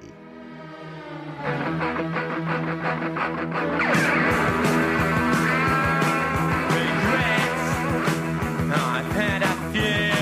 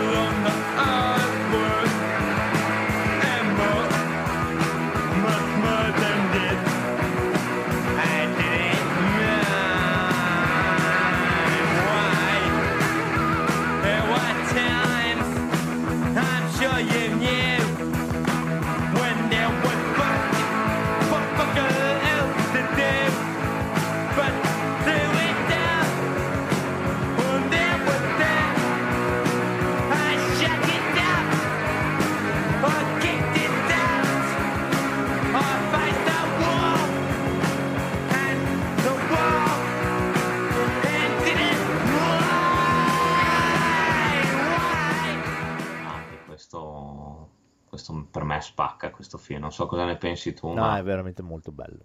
questo poi Gary Oldman, porca puttana, ma qua era praticamente, credo fosse il suo primo lungometraggio, fosse una delle sue prime Sai parti. che più o meno, no, per me il primo primo no, però sì, Sì, era era, era praticamente sconosciuto. sì. Porca vacca. Qui il nostro interpreta Sid Vicious, Esatto, un bassista dei Sex Pistols. esattamente, la band di Johnny Rotten. Esatto. E vabbè, i Sex Pistols eh, sono il punk, fondamentalmente. E la storia di Sid Vicious è particolare, però. Esatto, La sì, storia di Sid e Nancy è decisamente particolare, intrisa di sangue, Esatto. di droga, tantissima droga. E devo dire, il Yeah. film è fatto molto bene, bello lercio, come piace a noi. Esatto, e anche di un pizzico di thriller se vuoi, perché non si è mai stata chiarita la verità, anche se secondo me c'è poco adito al dubbio. Eh. Sì, non c'è molto da chiarire, però insomma, magari questo non ve lo diciamo così se lo volete guardare per esatto. vedere cosa succede, perché qui effettivamente va lungo qualcuno. Esatto, qualcuno si va lungo, ma poi è comunque, eh, cioè secondo me a modo suo, anche lui gli eccessi comunque l'hanno portato, forse non ai livelli, anzi sicuramente non ai livelli di Jim Morrison, ma anche lui comunque secondo me aveva la sua strada, cioè per quanto potesse essere, non, po- non si ricordasse le parole, magari per quanto potesse essere discontinuo, però insomma cazzo c'è la, cioè, la sua My Way, secondo me volenti o nolenti rimane nella storia. eh. Ma tra l'altro è interessante perché il- il- l'oggetto di perdizione qui è la donna, è proprio Nancy. Sì. È lei che lo porterà sulla strada della droga pesante e di tutto quello che succederà dopo. È interessante vedere come, per esempio, l'amico di sempre, Johnny Rotten, lo sconsiglia, cioè gli dice: No, lascia perdere quella lì, cioè, Sì, non sì, va bene per te. Come il manager anche. Esatto, e invece lui dritto come un pompiere. Che però è la cosa anche bella, se vuoi, da una parte distruttiva, dalla par- da un'altra parte ti conquista perché sen- cioè, lui è proprio innamorato. Cioè, Sì, non- tra l'altro in- inspiegabilmente, perché lei inizialmente vorrebbe stare con Rotten, Sì, sì, è vero, cioè finisce con lui per ripiego. è vero, è vero. Cioè, pazzesco, questo film è pazzesco. Poi, come hai detto giustamente tu, è lercio, estremamente lercio. Qua, cioè, Sì, sì, qui... Train, Trainspotting cavati proprio, secondo me. Sì, sì, questo è, è, è lercio e spiacevole. Sì, sì, Ecco, sì, sì. questo andava bene come titolo italiano, quando l'amore brucia l'anima, ci poteva stare già di più rispetto a quello a Walk the Line, secondo me, però. Sì, questo poi è spiacevole per come anche ti mostra le- New York, per come ti mostra Londra, cioè ti mostra proprio i bassi fondi. Sì, sì, no, beh, questo è un bel film eh, calato nel fango ben bene, fango e merda, quindi insomma, no, questo è un bel film. Bello, Sid and Nancy. Beh, beh, poi vi ascoltate un po' di Sex Pistols eh, e poi via, siete dei signorini. Eh beh, perché no? Va bene, adesso tratto da una storia falsa, caro mio. Sei pronto? Sono curioso. Vabbè, partiamo con un film che secondo me conoscono in quattro, che si chiama Leningrad Cowboys Go America.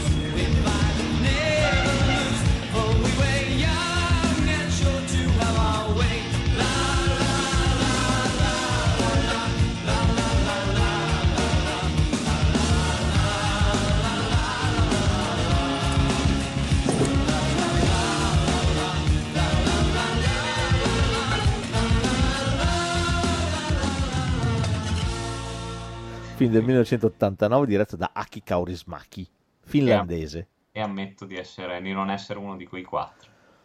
Ah, questo per me è un film però adorabile. Oh, le- tra l'altro i Leningrad Cowboys eh, sono, sono un gruppo che di fatto è stato creato dopo questo film.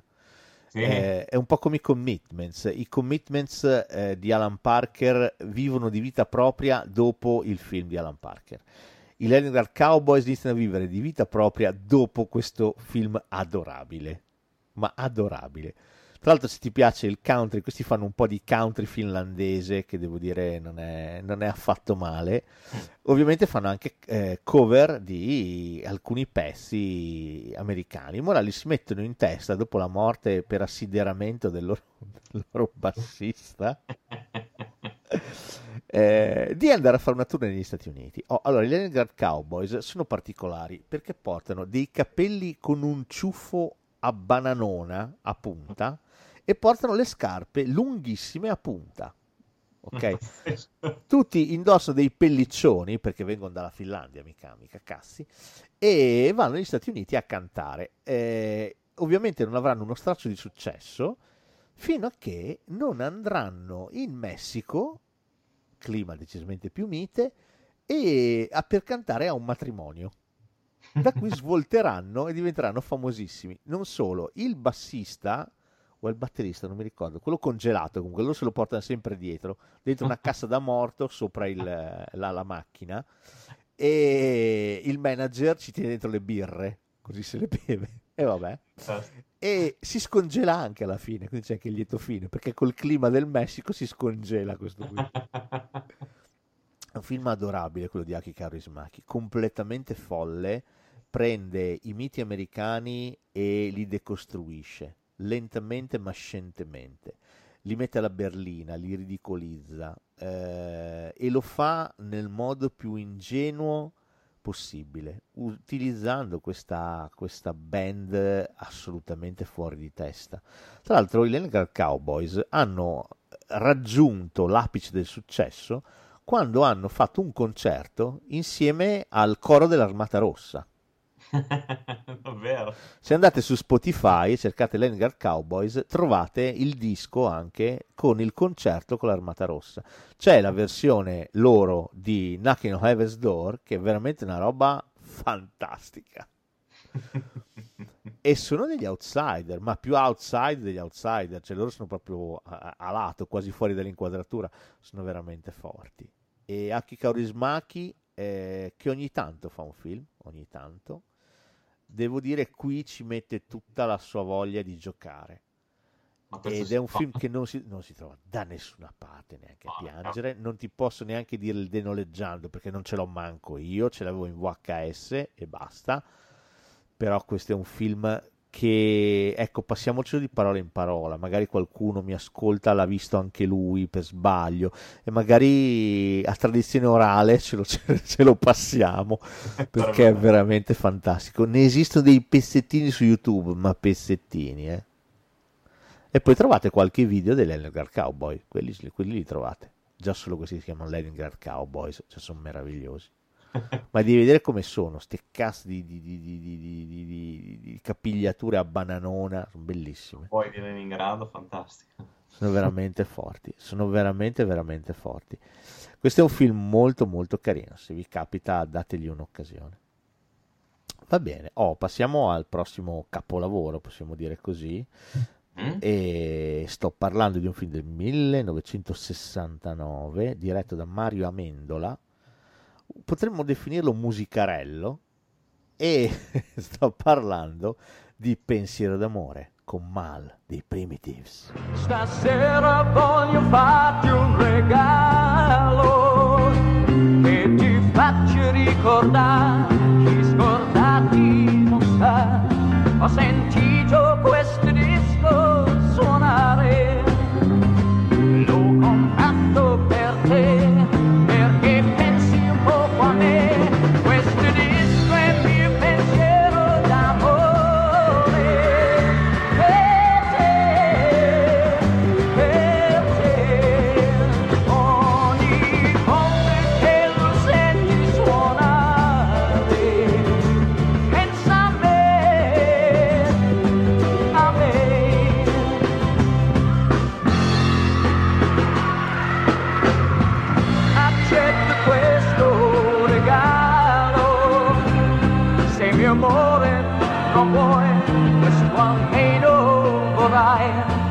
regalo non si butta mai via, quando solo resterai, potrà farti compagnia, questo distante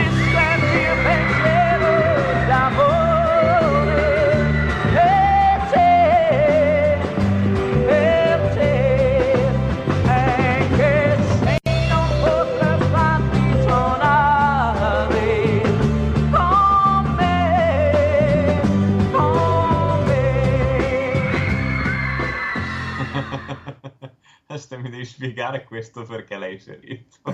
Allora, in primis la, la- la- la- lista è, è vita come Schindler, sai che non si tocca, la lista è vita. Detto questo, se vuoi una motivazione, la motivazione c'è. Pensiero d'amore per me è una canzone che io adoro. Ok. Cioè, mi piace di più dell'originale dei Bee Gees. Addirittura. Sì, sì, ti assicuro che io la adoro, Pensiero d'amore. Ma Per perché me è la torri così o fantastica. perché è legata proprio dei momenti No, tuoi? no, no, così mi fa sbroccare, impazzisco. Io Mal, che gli ho chiesto anche l'amicizia su Facebook, siamo amici io e Mal su Facebook, e io, cioè, io lo adoro, cioè questa canzone qui è troppo bella. Questo disco mio pensiero d'amore, come canta, con questo accento meraviglioso. La trama poi del film è fantastica. L'hai visto il pensiero d'amore? No, questo non l'ho Guardalo, c'è su YouTube, attenzione, Ok. lo puoi recuperare, c'è su YouTube. Allora, il film inizia con Mal che sta chiedendo l'autostop. Eh, è lì che fa l'autostop.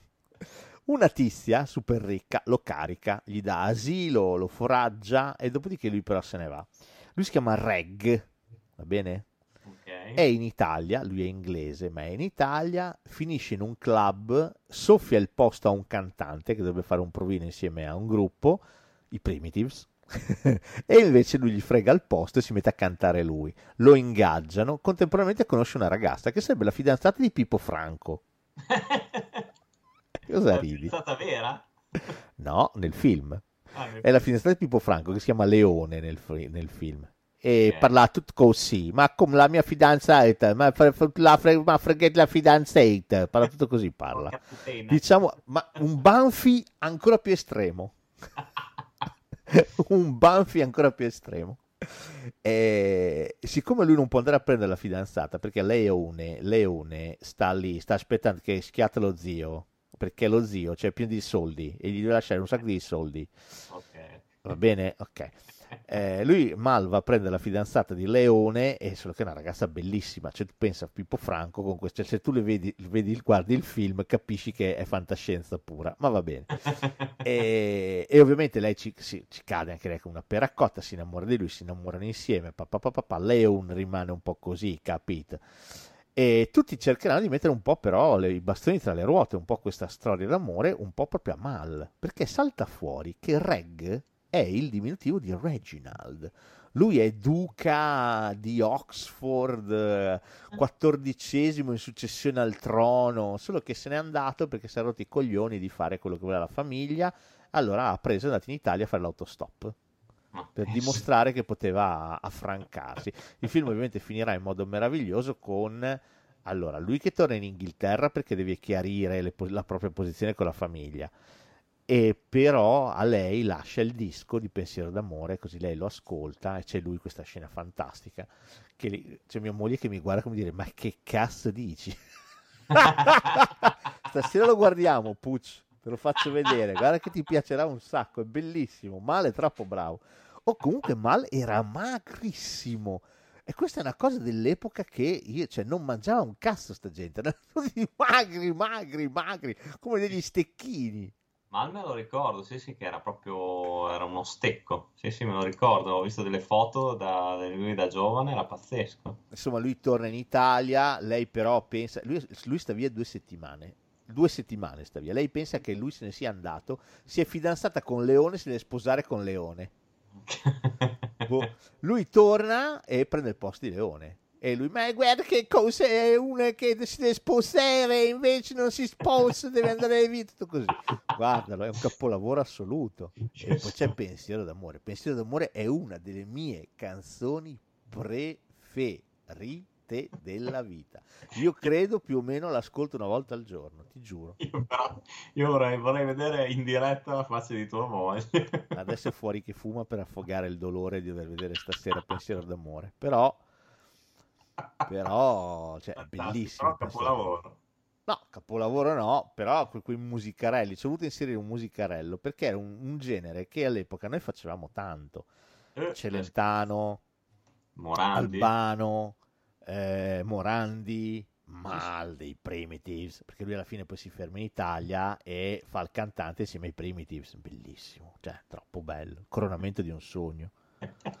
Poi è bello che mi piace perché sei proprio infoiato quando, ne parli. Ma c'è la scena dove c'è lui che ca- cioè, è fantastica perché lei prende il 45 giri, lo mette sul giradischi, parte e poi si vede lui sul castello, che per me sarà tipo a Gradara, non credo che sia in, in Inghilterra, è un castellosto del cazzo vi sarà alla rocca di Gradara. C'è lui che è lì che canta questo disco il mio pensiero d'amore per te per te ogni volta che lo senti suonare. Continuo. Niente, Pensa a me, a me. Bellissimo. Cioè. Cioè, i Bee Gees impallidiscono quando la sentono. Perché dicono, cazzo, ma l'ha fatto meglio di noi. Porca troia. Un po' come Joaquin Phoenix con Johnny Cash. Esattamente, Johnny Cash si cagava nelle braghe e anche i Bee Gees si cagano nelle braghe. Fra- l'unico fratello Gibbs rimasto al mondo è lì che dice cazzo male è riuscito a Meraviglioso. batterci. no, perché cioè, lo so che sembra deficiente, ma questo, questo accento iper inglese che lui ci butta dentro è fantastico. Io, cioè, io eh, mi rendo conto di avere un feticismo. C'è tipo un'altra canzone che mi fa impazzire è Sì. She, che diventa lei in italiano cantata da Charles Aznavour. Cioè mi fa impazzire. Cioè sentire gli stranieri che cantano in inglese, ma si trova la versione di Space Oddity in italiano cantata dallo stesso David Bowie. Si chiama Ragazzo solo, ragazza Sì, sola. Sì, sì, sì, sì, sì. Cioè, meravigliosi. Io impazzisco, cioè mi fanno impazzire.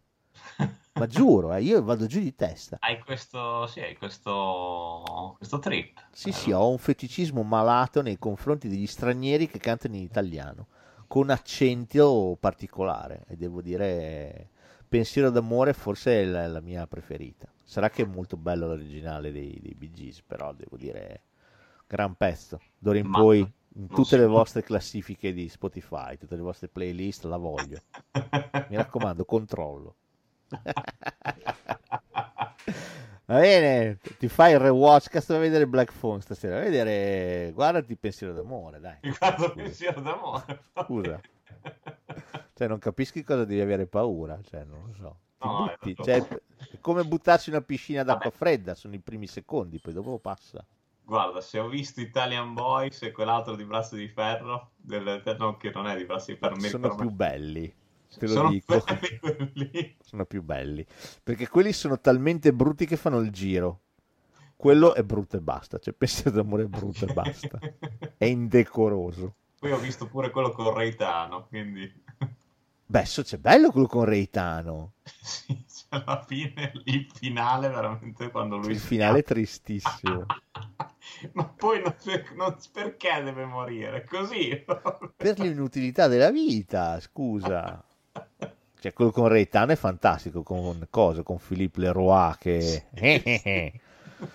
che, che gli mettono sul tavolino di vetro l'automobilina e tu dici, boh, sarà per dire, no, no, usano proprio quelle robe lì nell'ordine. Bellissimo. no, poi è bello quello che gli spara, gli spara una volta. Esatto, manca. gli sparo una volta, eh, beh, mancato e basta, stop. Ma anche il tipo nella seggiovia lì, nella, nella funivia, Sì, fanno questa mezza colluttazione triste, basta, finito. È vero, staticissima quella colluttazione, cioè non c'è dinamicità. Ma è poi la tizia che lo seduce, lo, sto- lo droga e, e non è che lo uccide, no, lo prende, lo porta nella casetta e dà fuoco alla casetta. Ma perché non lo uccidi? No, deve fare esattamente come hanno detto. Vabbè. È meraviglioso. È bellissimo, gran film. Vabbè. Eh, c'è un altro con Reitano che ti consiglio, si chiama Povero Cristo, cercalo, c'è su YouTube. Prima devo ancora metabolizzare quello. No, il Povero Cristo c'è lui che fa Gesù, te lo dico. No, ti dico c'è Reitano che fa Gesù, cioè devi smettere di registrare e andare a vedere questo film immediatamente. Dopo che ho detto che Mino Reitano fa Gesù, tutto il resto smette di avere un significato. Sì, sì, sono d'accordo. Va bene, prossimo film, film del 2000, diretto da Cameron Crowe, che si intitola Quasi Famosi, Almost Famous. Stavolta ci abbiamo anche preso col titolo, con la traduzione. Take straight and stronger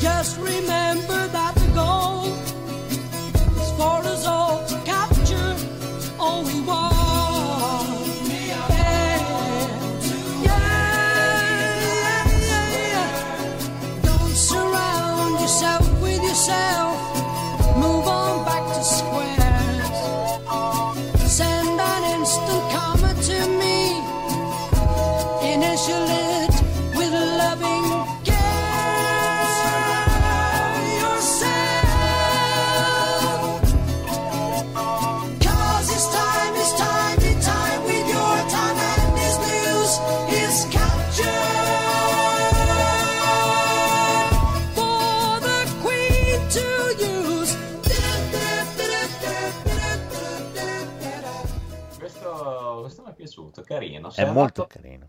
Sei andato a perdere sto film. Ormai no- non se ne sente più parlare. Si è andato a perdere, tra l'altro è un film, se vuoi, tratto da una storia falsa, però è una storia autobiografica, perché è la storia davvero vera di Cameron Crowe. Lui effettivamente scriveva per Rolling Stones È vero, sì. e il giovane protagonista del film che deve fare un pezzo su questo, su questo gruppo fantomatico che di fatto non, non esiste, ehm, beh, eh, è lui. Quindi la, Eh. la storia è, è identica. Lui ovviamente si innamorerà di una groupie. Sapete cosa sono le groupie, vero? Quelle sciamannate che vanno in giro ovunque con i gruppi musicali per il Esatto. gusto di trombarsene i membri. Esatto. Proprio inteso nell'una nell'altra. alcune delle gruppi più famose del, del mondo sono- hanno avuto poi anche storie serie e durature con alcuni componenti dei gruppi rock, quindi insomma, quando vedete nei, nei- vari filmati d'epoca quelle, ragazze che si strappano i capelli, "Ah!", quelle non sono gruppi, quelle sono le fan. E le gruppi stanno dietro nel backstage e aiutano la, la- la band a rendere sopportabile la fama, perché spesso è stressante essere famosi. La gruppi ti allieta questa, questa cosa. Esatto, e lo fa a modo suo. Lo fa assolutamente a modo suo. Eh, la gruppi di questo film è Kate Hudson, la figliuola di Kurt Russell e di... non mi ricordo come si chiama lei, ma va bene. Hawn, bravo. Eh, Hit, completamente. Sì, è assolutamente sparita. Tra l'altro è bravina in questo film. Fu anche candidata all'Oscar per questo film. Devo dire che questo è un film molto bello. C'è una colonna sonora che spacca, ma è veramente spacca. Bellissima questa. E come tutti i film di Cameron Crowe, possiamo dirlo. Perché Sì. comunque essendo uno che ha sempre bazzigato col rock, con la musica, di soundtrack se ne intende. E quindi questo in particolare, questa è una colonna sonora che uccide. Cioè, È vero, è vero. No, sono d'accordo. Questo qua veramente la colonna sonora è pazzesca. Poi mi piace, questo è un, un bel film colorato. Mi piace proprio. Poi lo vidi da adolescente, quindi mi prese ancora di più all'epoca. Sì, questo è proprio un bel film, secondo me. Proprio un bel, bel film. Eh, Peccato che veramente sia aperto. Si dovrebbe trovare ancora in DVD, eh, se non sbaglio, però in Blu-ray, però non se ne sente proprio più parlare. Dire che secondo me all'epoca aveva avuto anche un buon successo. c'è anche Billy Kudrup, nel, Sì, che è quello che ha fatto Big Fish. Quindi, insomma, esatto. Faceva anche il dottor Manhattan. È bravo, c'è anche il dottor Manhattan. Questo per me è una commedia musicale molto divertente, anche perché serve a smitizzare un po' eh, le band, eccetera, eccetera. Eh, qui vedi il lato scuro, c'è il lato divertente, poi però c'è anche il lato quando la musica finisce. Quindi devo dire, questo è un film davvero interessante. Tra l'altro ha vinto anche l'Oscar come migliore sceneggiatura. Quindi, È vero, sì, sì.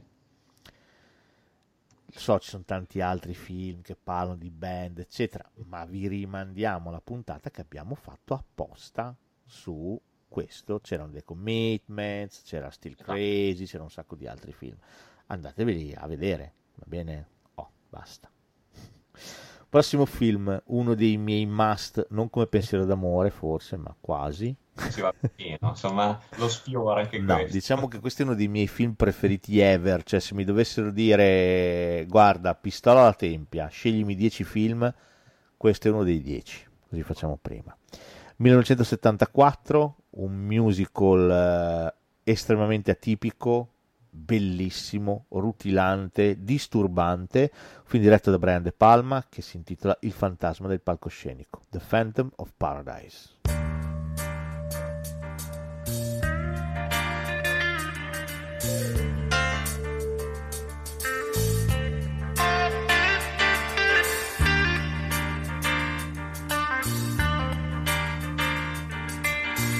I was not myself last night, couldn't set things right with apologies or flowers. Out of place as a crying clown who could only frown, and the play went on for hours.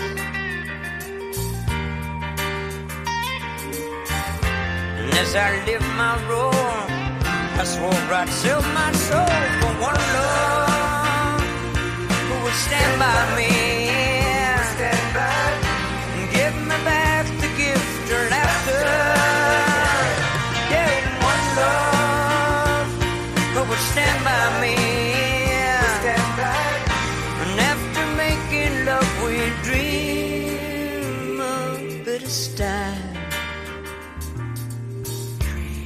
We dream a bunch of friends dream each other's smiles and dream it never ends. Hai detto niente. Questo film per me, io mi, mi sono innamorato la prima volta che l'ho visto e la mia missione nella vita è cercare di far innamorare tutto il mondo di questo film. Vabbè, con me non devi fare nessuno sforzo. Io questo film lo adoro, come adoro poi tutta la cinematografia di, di De Palma.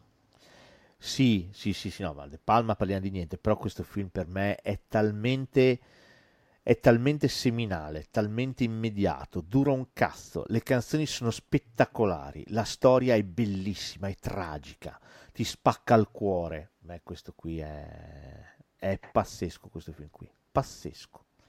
Musiche di Paul Williams, che interpreta anche Swan nel film, cioè il bastardo 1 Sì? e film che unisce due degli archetipi letterari più potenti che siano mai stati creati. Il fantasma dell'opera da una parte, il Faust dall'altra. Esatto. No, eh, questo... Questo film è meraviglioso. William Finlay che fa Winslow Leach. Il film inizia con i Juicy Fruits che si esibiscono. Ti ricordi i Juicy Fruits? Ma che belli sono i Juicy Fruits. sì. Mi ricordo, Cioè, sì. sono meravigliosi, con tutte le scritte lampeggianti al neon, un film di Brian De Palma, ma che bello è. Anzi, ancora prima parte con l'uccellino che rotea e dice questa è la storia dell'uomo che quella musica la creò e del mostro che la rubò. E poi dopo parte in Juicy Fruits, ma che bello è. Vabbè. E Winslow Leach è un compositore e Swan è un discografico, è un produttore discografico che sta aspettando, sta cercando la musica giusta per inaugurare il Paradiso, il Tempio della Musica. Un teatro nuovo di zecca che lui ha costruito e deve inaugurare. Sente la musica di Winslow Leach, che è un Faust, e, e decide di fregargli la musica. Non vuole lui, ma vuole la sua musica. Quindi gli frega la musica e lo allontana. Lui cercherà di eh, eh, farsi notare, di dire ma come, ma io sono Winslow Leach e viene sempre cacciato, anzi addirittura viene preso e arrestato perché gli mettono della, della droga nella borsa. Lui prova a cercare di, di parlare con Swan, ma non c'è niente da fare. Viene arrestato, gli cavano i denti, addirittura, e fuggirà dal carcere da- e tornerà da Swan per cercare vendetta. Peccato che mentre sta distruggendo i, i dischi, finisce in una macchina, in una pressa per fare proprio i vinili e rimane sfigurato. Metà faccia completamente sfigurata. Finirà nel fiume, tutti lo danno per morto, ma invece tornerà come fantasma proprio del paradiso, perché è il nome del teatro che sta inaugurando Swan, per terrorizzarlo. E qui potrebbe essere finito qua, il film invece no, è interessante perché Swan capisce immediatamente che c'è lui e quindi lo prende e gli fa un contratto. Contratto a vita, diciamo così. Non vi dico altro, questo è bellissimo. Questo. Questo è da vedere, questo è da vedere perché ci sono delle invenzioni, ci sono delle, rip- delle inquadrature, cioè c'è una musica che... Cioè, la colonna sonora di questo film è qualche cosa. Sì, sì, sì, levati di culo proprio. Cioè, poi è anche divertente. Sì, perché il cantante che lui sceglie, ma che bello è, Biff. Ma poi è, c'è la, la- la- scena della, della ventosa, anche, che è meravigliosa. Sì, sempre con Biff, bellissimo. che c'ha quella specie di cintura col cervo, con le corna, ti ricordi? Ma che bello No, è. Sì, sì, sì. No, qua, qua è bello perché poi anche De Palma si lascia andare, non è... C'ha uno stile di regia, se vuoi, quadrato come ha in altri suoi lavori, però si lascia anche andare, si lascia anche andare all'estero. Sì, è pirotecnico, è pieno di invenzioni, ci sono i momenti in cui il fantasma compone i pezzi che gli mancano, le ballate che gli mancano. C'è quella scena bellissima che lui sta componendo e intanto Swan sta facendo le audizioni per trovare il sound giusto. Ma che bello è! No, beh, poi in mezzo ovviamente c'è una donna, c'è Phoenix che è Jessica Harper. Jessica Harper, vero, non mi ricordavo la Qui al suo primo ruolo. Vero. Questo è bellissimo, cioè questo film qui è magia pura, è magia pura, c'è quel finale straziante, ma com'è quel finale? No, è pazzesco, non lo sveliamo, io non lo svelerei. No, no, non lo svelerei neanch'io, però è bellissimo, cioè No, questo è da vedere. ti Questo strappa al cuore il finale di questo Se vi film. eh. piace la musica e se vi piace la letteratura, questo non può mancare. Se vi piace il cinema, Sì. Quello era sottinteso. se vi piace vivere, questo è un film, eh, il fantasma del palcoscenico è qualche cosa. Questo io lo guarderei, forse anche lo recupererei, forse anche prima di quello di Mal. Senza offesa. Sì, dai, dai, sì, dai. Ah, questo è bellissimo, questo è pazzesco. Fantasma del palcoscenico è qualcosa di indimenticabile. Le musiche di Paul Williams sono una roba da pelle d'oca. La colonna sonora di sto film è una roba, ma poi tutto, c'è le invenzioni che ci sono quando, quando fanno il pezzo che, che Biff eh, sembra che sia stato creato con pezzi di, di- di- di- di esseri umani che li prendono dal pubblico. Ma com'è? Guarda, io questo l'ho... Sono due film diversi, eh, però più o meno, mm, se non sbaglio, l'anno d'uscita è questo. Però io ti confesso che il fanta- Fantasma del palcoscenico lo, lo preferisco anche da Rocky Horror Picture Show. Ah, soppa, soppa, eh, è una garona, eh. Se devo È scegliere, se tu pistola alla, te- alla tempia, scelgo il fantasma del palcoscenico perché mi dà, non so, anche più quel senso di, di, di scatenato, anche forse più di teatrale. E mi piace molto, ed è anche, secondo me, mi dà quel senso di romantico straziante che, che comunque mi rimane più addosso. Allora, non ti nascondo che anch'io sono due film che ho sempre avvicinato, cioè li ho sempre as- accomunati l'uno all'altro. Mi piacciono quando ci sono questi, queste Per me è un binomio proprio in sci- uno 74, l'altro 75. 75 poi il film, eh, perché in realtà poi era off off Broadway già da prima. Però eh, li, li- li accomuno anch'io tanto. Eh, sono due film per me estremamente imparentati. Se devo scegliere non, non saprei scegliere. Per me sono due, due capolavori nel mio cuore, entrambi estremamente fulminati, figli della loro epoca, gli anni 70. Adesso come adesso un film simile non potrebbe mai avere successo, ma perché non avrebbe successo? La gente non, eh, eh, non lo premierebbe un film simile. Ha un finale estremamente depressivo. Ma estremamente anche cosa, eh? anche Rocky Horror. Eh? Certo, Eh, Frankenfurter fa la fine che fa, eh, cioè anche quello è depressivo se vuoi, però è più allegro Esatto. se vuoi. Rocky Horror è più allegro. Questo è proprio disperato, dall'inizio alla fine, questo che, che ci sia un po' di umorismo qua e là, che De Palma sparge sapientemente, però è un film estremamente triste Sì, e ha il finale più tragico di tutti. Per me questo film, film qui ha un finale che ti spacca veramente il cuore. eh. Anche perché sì, no, ma poi anche perché parte già da un presupposto più doloroso. Cioè parte già da un Sì, sì, le basi sono, sono Esatto. belle, pesanti, eh, però anch'io sono due film che avvicino sempre.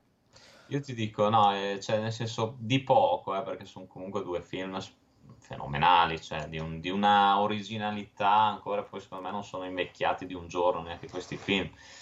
Però se dovessi scegliere, ecco, io sono più legato, che fa strano, eh, perché The Rocky Horror Picture Show è comunque conosciuto a livello forse molto di più del fantasma del palcoscenico, secondo me, eh, soprattutto dalle, dalle nuove generazioni. No, eh, beh, uno è diventato un cult, l'altro è diventato un- più un fenomeno di nicchia. Il fantasma esatto. lo conoscono veramente in pochi. Esatto, però io gli voglio più bene, ecco. No, no, ma posso essere d'accordo, eh. Posso essere d'accordo. Eh, è un film bellissimo e di nuovo le colonne sonore di entrambi sono allucinanti per quanto sono belle. Anzi, forse sai cosa? Gli voglio forse più bene al fantasma del palcoscenico proprio per quello che giustamente hai detto tu, perché è un fenomeno più di nicchia, quindi lo sento più mio, ne se ne sento più il possesso. Eh, oddio, sì, se vuoi sì, non, non faccio questa distinzione, se no dovrei tipo rinnegare l'affetto verso Ritorno al futuro, che è un fenomeno mondiale. Eh no, certo, Eh, però- però è un film bellissimo, un film bellissimo, bellissimo. È uno dei, dei miei capolavori della vita. Poi l'ho detto, ho detto dovessero mettermi una pistola alla tempia a 10 film, questo glielo inserisco. Sì, sì, assolutamente. Questo... Questo glielo inserisco tutta la vita perché è un film che mi piace troppo. Mi piace piace. troppo per come è sviluppato, per come è strutturato. Il personaggio così dolente, così, così sconfitto fin dall'inizio e sempre, sempre Swan gli- glielo, glielo pianta nel culo talmente a fondo, come quando lo murano. Ma Sì, porca sì. puttana, muratelo. Ma com'è? Ah, è pazzesco, è, pass- è bellissimo questo film, bellissimo. Con Pensa quella cosa... se- No, dimmi, dimmi. No, no, dicevo con quella cosa anche... Cioè, il fatto che lui sia... Cioè lui a un certo punto la vendetta non gli interessa neanche più, c'ha talmente dolore dentro al cuore. Sì, Quando lui fa di tutto per eh, esaltare Phoenix e Phoenix diventa protagonista, canta e diventa una stella in un amen. E però lei pensa di dover tutto a Swan e quindi va con Swan e lui tenta di uccidersi, lui si uccide. Com'è quella scena lì? È pazzesca, con Swan che arriva fa, hai capito un cazzo. Perché No, è cuore tragico. Sì, sì. Vero, vero. No, no, ma cioè, stiamo parlando veramente di niente. Poi io penso se il ruolo di Swan l'avessero dato a Mal, sarebbe stato top. Va bene, parlando di film di nicchia, il prossimo, anche questo è di nicchia, eh, lo conoscono veramente in pochini. Film del 1984, diretto da Walter Hill, soggetto di Walter Hill, sceneggiatura di Walter Hill, film voluto fortissimamente da Walter Hill, film che voleva girare fin da quando era un ragazzo. Viene dopo il successone dei Guerrieri della Notte, i Guerrieri della Notte doveva chiamarsi come questo film, poi cambiò e diventò The Warriors, e sto parlando di Street of Fire, Strade di Fuoco.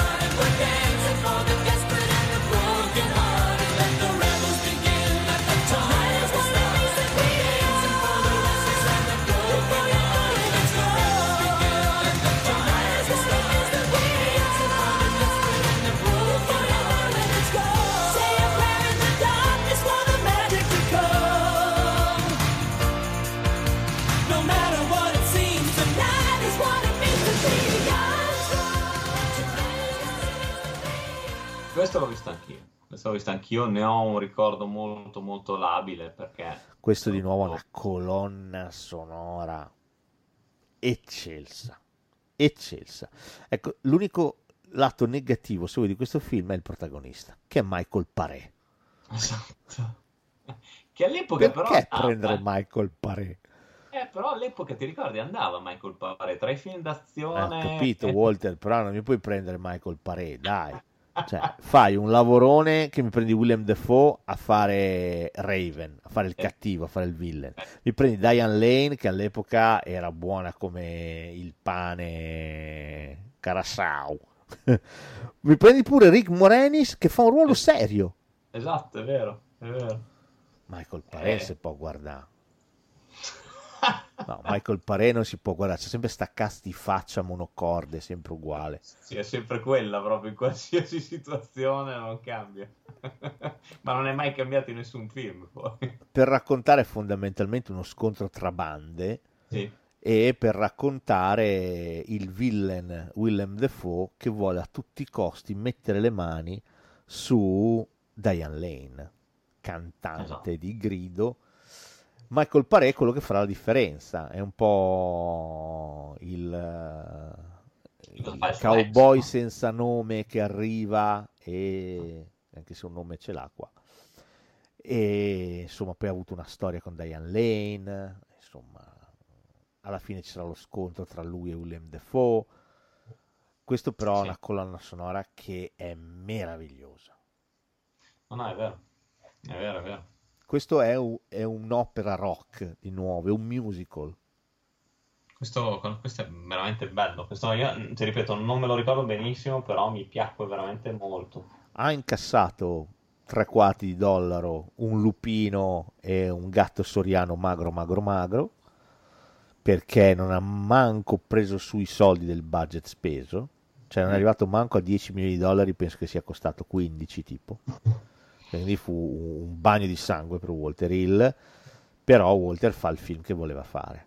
E Eh, dopo Warriors, che aveva avuto il successo che aveva avuto, eh, lui ha fatto i cazzi suoi, ha fatto bene. Lui sì, sì, ha fatto benissimo. Poi comunque si vede che è un film di Walter Hill. Cioè, è pazzesco questo film. Sì, diretto, bello, veloce, dura un cazzo, un'ora e mezza, è stato bello rivederci, canzoni bellissime, tesissime. eh, Michael Paré arriva, sente suonare Diane Lane, eh, si scontra con William Defoe e si cava dal cazzo. Questo è un gran bel film. Mi piace, mi piace bellissimo perché spesso e volentieri lo ridiciamo, dura un cazzo quando parliamo di film di un'ora e mezza.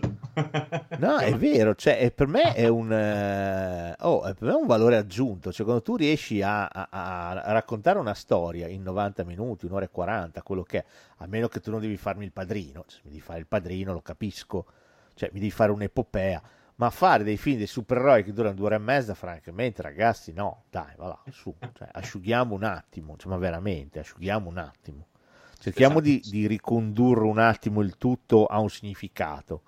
Eh, Cioè, non è che posso morire in una sala cinematografica io. Sì, sì, sì, no, lo so. Va bene, stiamo finendo. Ultimi due.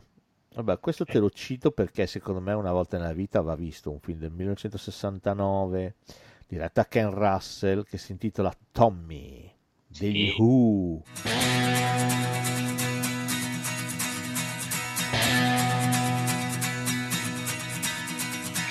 Since I was a young boy, I played the silver ball.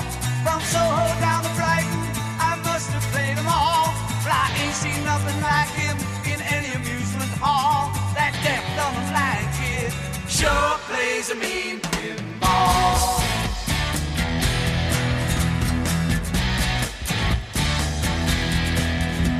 He stands like a statue, becomes part of the machine.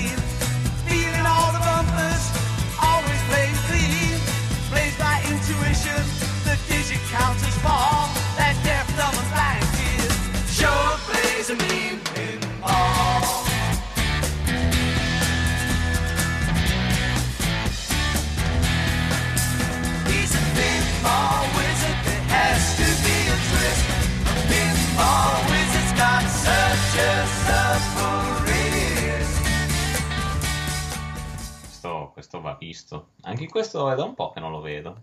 Devo, devo recuperare.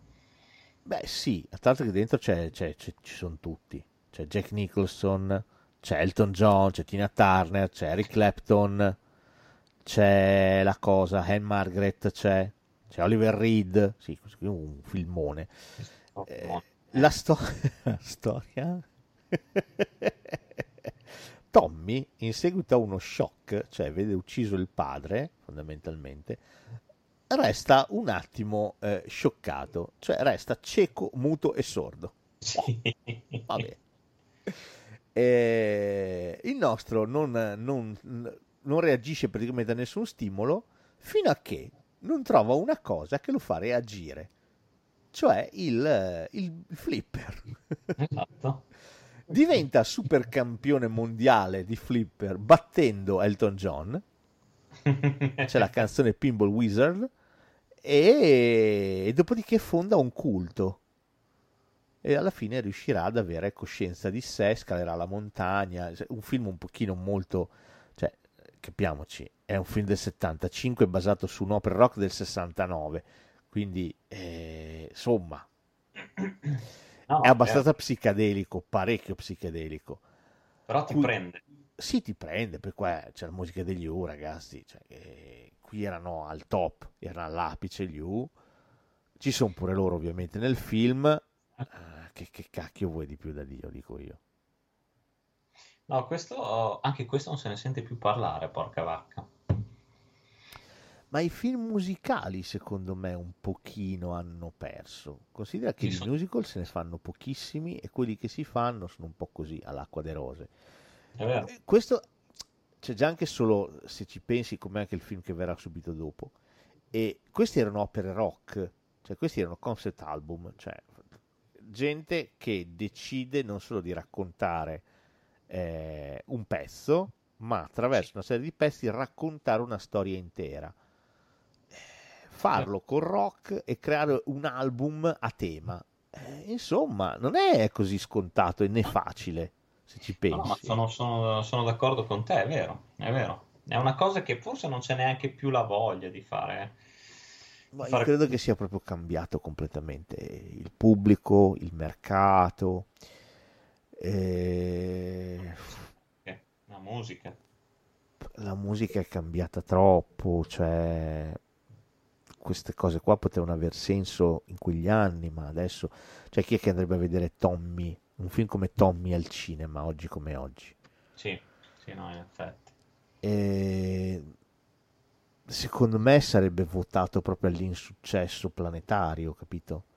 Sì, E sì. invece qui una personalità eclettica come quella di Ken Russell viene chiamato a fare questo film e lui registra degli eccessi in primis, abbraccia il progetto e ti tira fuori un film che comunque non tradisce l'anima del disco. È vero. Eh, Non è così facile se ci No, no, pensi. no, eh. anzi. Poi sicuramente non era neanche facile per l'epoca, secondo me. eh. Sì, infatti hanno preso Ken Russell, non hanno Sì. preso Roger Spottiswoode. che poverino, tutto il bene che gli possiamo volere. questo lo metterei proprio insieme al prossimo, cioè un film di Alan Parker del 1982 che si intitola Pink Floyd, The Wall. We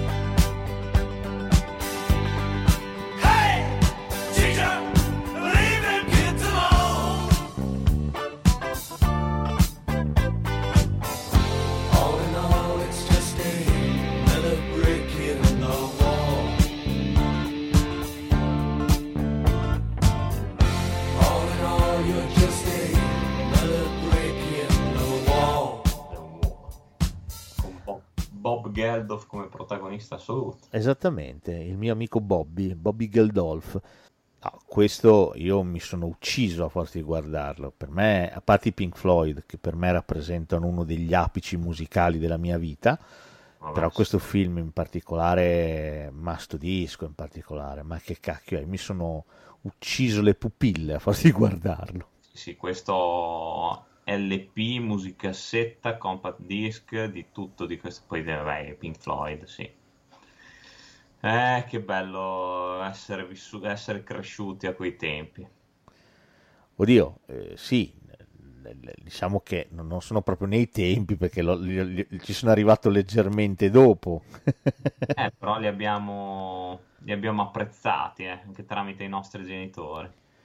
Ma ecco, quello devo dire di no. Ecco, questa è una cosa che non abbiamo trattato in questa hai puntata. scoperti da solo? Sì, io, i miei genitori dal punto di vista musicale, eh, cioè Gino Paoli, Claudio Villa, Adriano Celentano, Mina, Morandi, abbiamo finito più o meno. Il Beh. resto me lo sono scoperto da solo, ecco.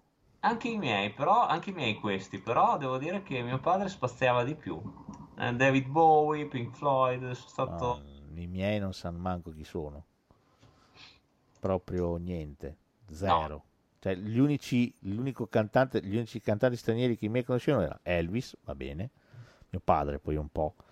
Eh, gli piaceva Little Richards, gli piaceva un po' Ray Charles, eh, i Rolling Stones, ma poi più o meno abbiamo finito. I Canditi, gli Abba, ecco, Abba. basta. Una cassetta avevano, dei- una musicassetta degli Abba, mamma mia avevano, basta. Quindi dal punto di vista musicale mm, poca roba, però devo dire questi che li ho scoperti alle superiori, in prima superiore li ho scoperti, questi tanta tanta roba, Assolutamente sì. tantissima roba, tantissima roba, quando poi ho scoperto The Wall è stato pem. No, no, anche io sono rimasto folgorato poi da quel videoclip. Mamma mia, il video, il video di The Wall. We don't need no education. No, no, roba- che cosa, la passera pelosa. Vabbè, questo... Sono tipi di ricordi diversi. Sta bene però, eh. Eh? Ci sta bene però come nella Eh, ma si faceva proprio, eh, cioè all'epoca era un must, cioè era, era regolare eh, che si facesse questa, questa cosa qui. Questa associazione. Questa associazione, sì, sì, era, era regolare quando la mettevano in discoteca. All'epoca, quando noi eravamo ragazzi, si andava in discoteca anche al pomeriggio. Sì, è vero. E c'era questo, questa associazione, nasce lì. Capisci? Vabbè, insomma, detto questo, detto questo eh, Pink Floyd, dai, che cazzo sono? Cos'è sto film qui? Ma sto film qui, ma che bello è! Questo è fantastico. Ci sono dentro tutte le idiosincrasie di Roger Waters che dopo questo disco doppio ne faranno un altro con Roger Waters, The First Cut.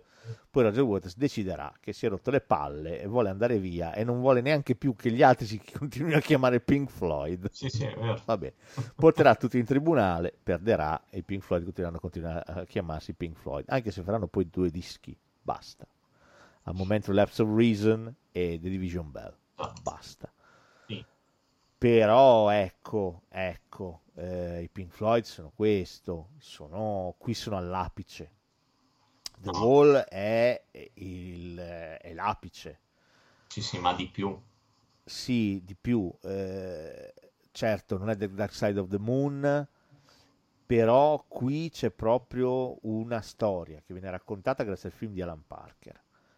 C'è Sì. l'infanzia di Roger Waters, c'è la mancanza del padre, il padre è morto in guerra, c'è la storia di una rockstar, Bob Geldof, che è completamente sola, che si è costruito un muro intorno per, stare, per tenere fuori l'umanità, muro che verrà poi abbattuto nel finale di questo, di questo film, verrà condannato lui ad abbattere il muro, il muro, sarà un giudice proprio a decidere questa cosa, è straordinario. Tra l'altro questo f- disco qui diventa il simbolo nell'89 della caduta del muro di Berlino.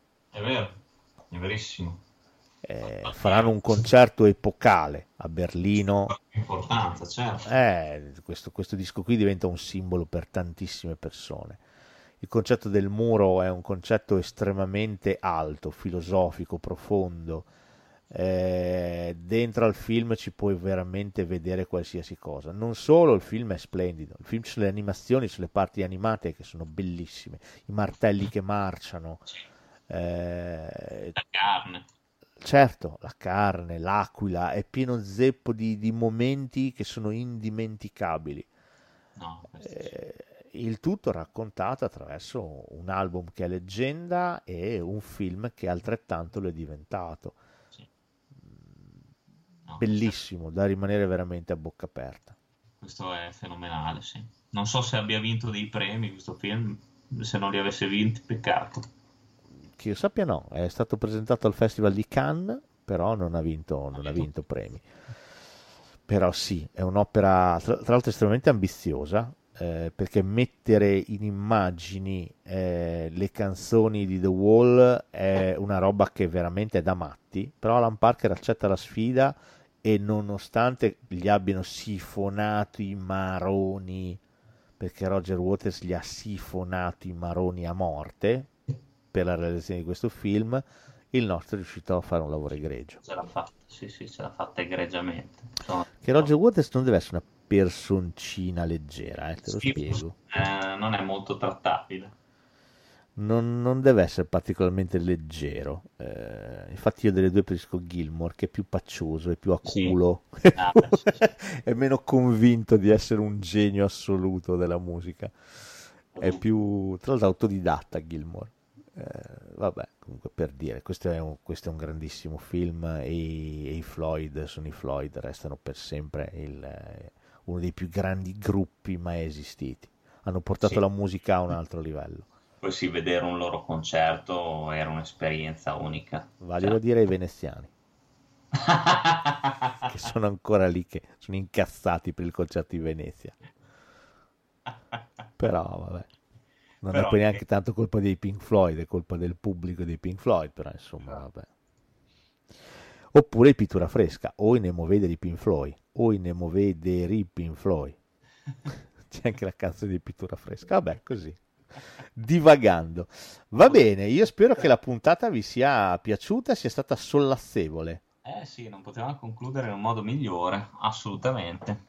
Speriamo anche di avervi un po' alleviato con il rock e i tormenti del caldo. Le calda- canzoni c'erano perché le ho inserite io, quindi non vi resta che ascoltarla per sempre in loop questa puntata, carpendo qua e là brandelli di rock and roll. Eh sì, e anche recuperando quei titoli che insomma sono più difficili, però insomma le sfide di Degenerando sono anche queste. Esatto, le sfide di, di Degenerando. Va bene, noi ci sentiamo la prossima settimana, anche se non è vero, con i pregiudizi, cioè nel Esatto. senso che la puntata la pubblico la prossima settimana, però i Carfa ci sentiamo prima perché la prossima settimana il bambino qua presente è in vacanza, Ah, vacanza, vado un po' in montagna, brutto maiale. Lo so, lo so, sono peggio del maiale dei Pink Floyd. Sì, però- sei veramente un po' maiale, però va bene, dai, ti perdono. Grazie, meno male. Ti Ma perdono. tornerò, tornerò rigenerato, tornerò... Ritornerai. Fammi Per citare un Bruno Lauzi buttato lì. No, no, lo so che ritornerai ben presto, però insomma sì, ci sarà una puntatina veloce veloce sui pregiudizi di luglio, Esatto. eh, giusto così per sollazzarvi e per divertirvi. Detto ciò, continua bel generando e Esatto. andiamo avanti per la nostra strada, dritti come dei pompieri. Va bene, alla prossima. Alla prossima, e direi proprio di sì. Baguette, Bordeaux, Biberon e rock and roll. And in the streets the children screamed, the lovers cried, and the poets dreamed, but not a word was spoken. The church bells all were broken, and the three men I admire most the Father, Son, and the Holy Ghost. They caught the last train for the coast the day the music died, and they were singing Bye bye, Miss. Chevy to the levee, but the levee was dry. And them good old boys were drinking whiskey and rye, singing, This'll be the day that I die. This'll be the day that I die. They were singing, Bye bye, Miss American Pie. Drove my Chevy to the levee, but the levee was dry. Them good old boys were drinking whiskey and rye, singing, This'll be the day that I die. Oh, well, there we are. Here's the theme music. Good night.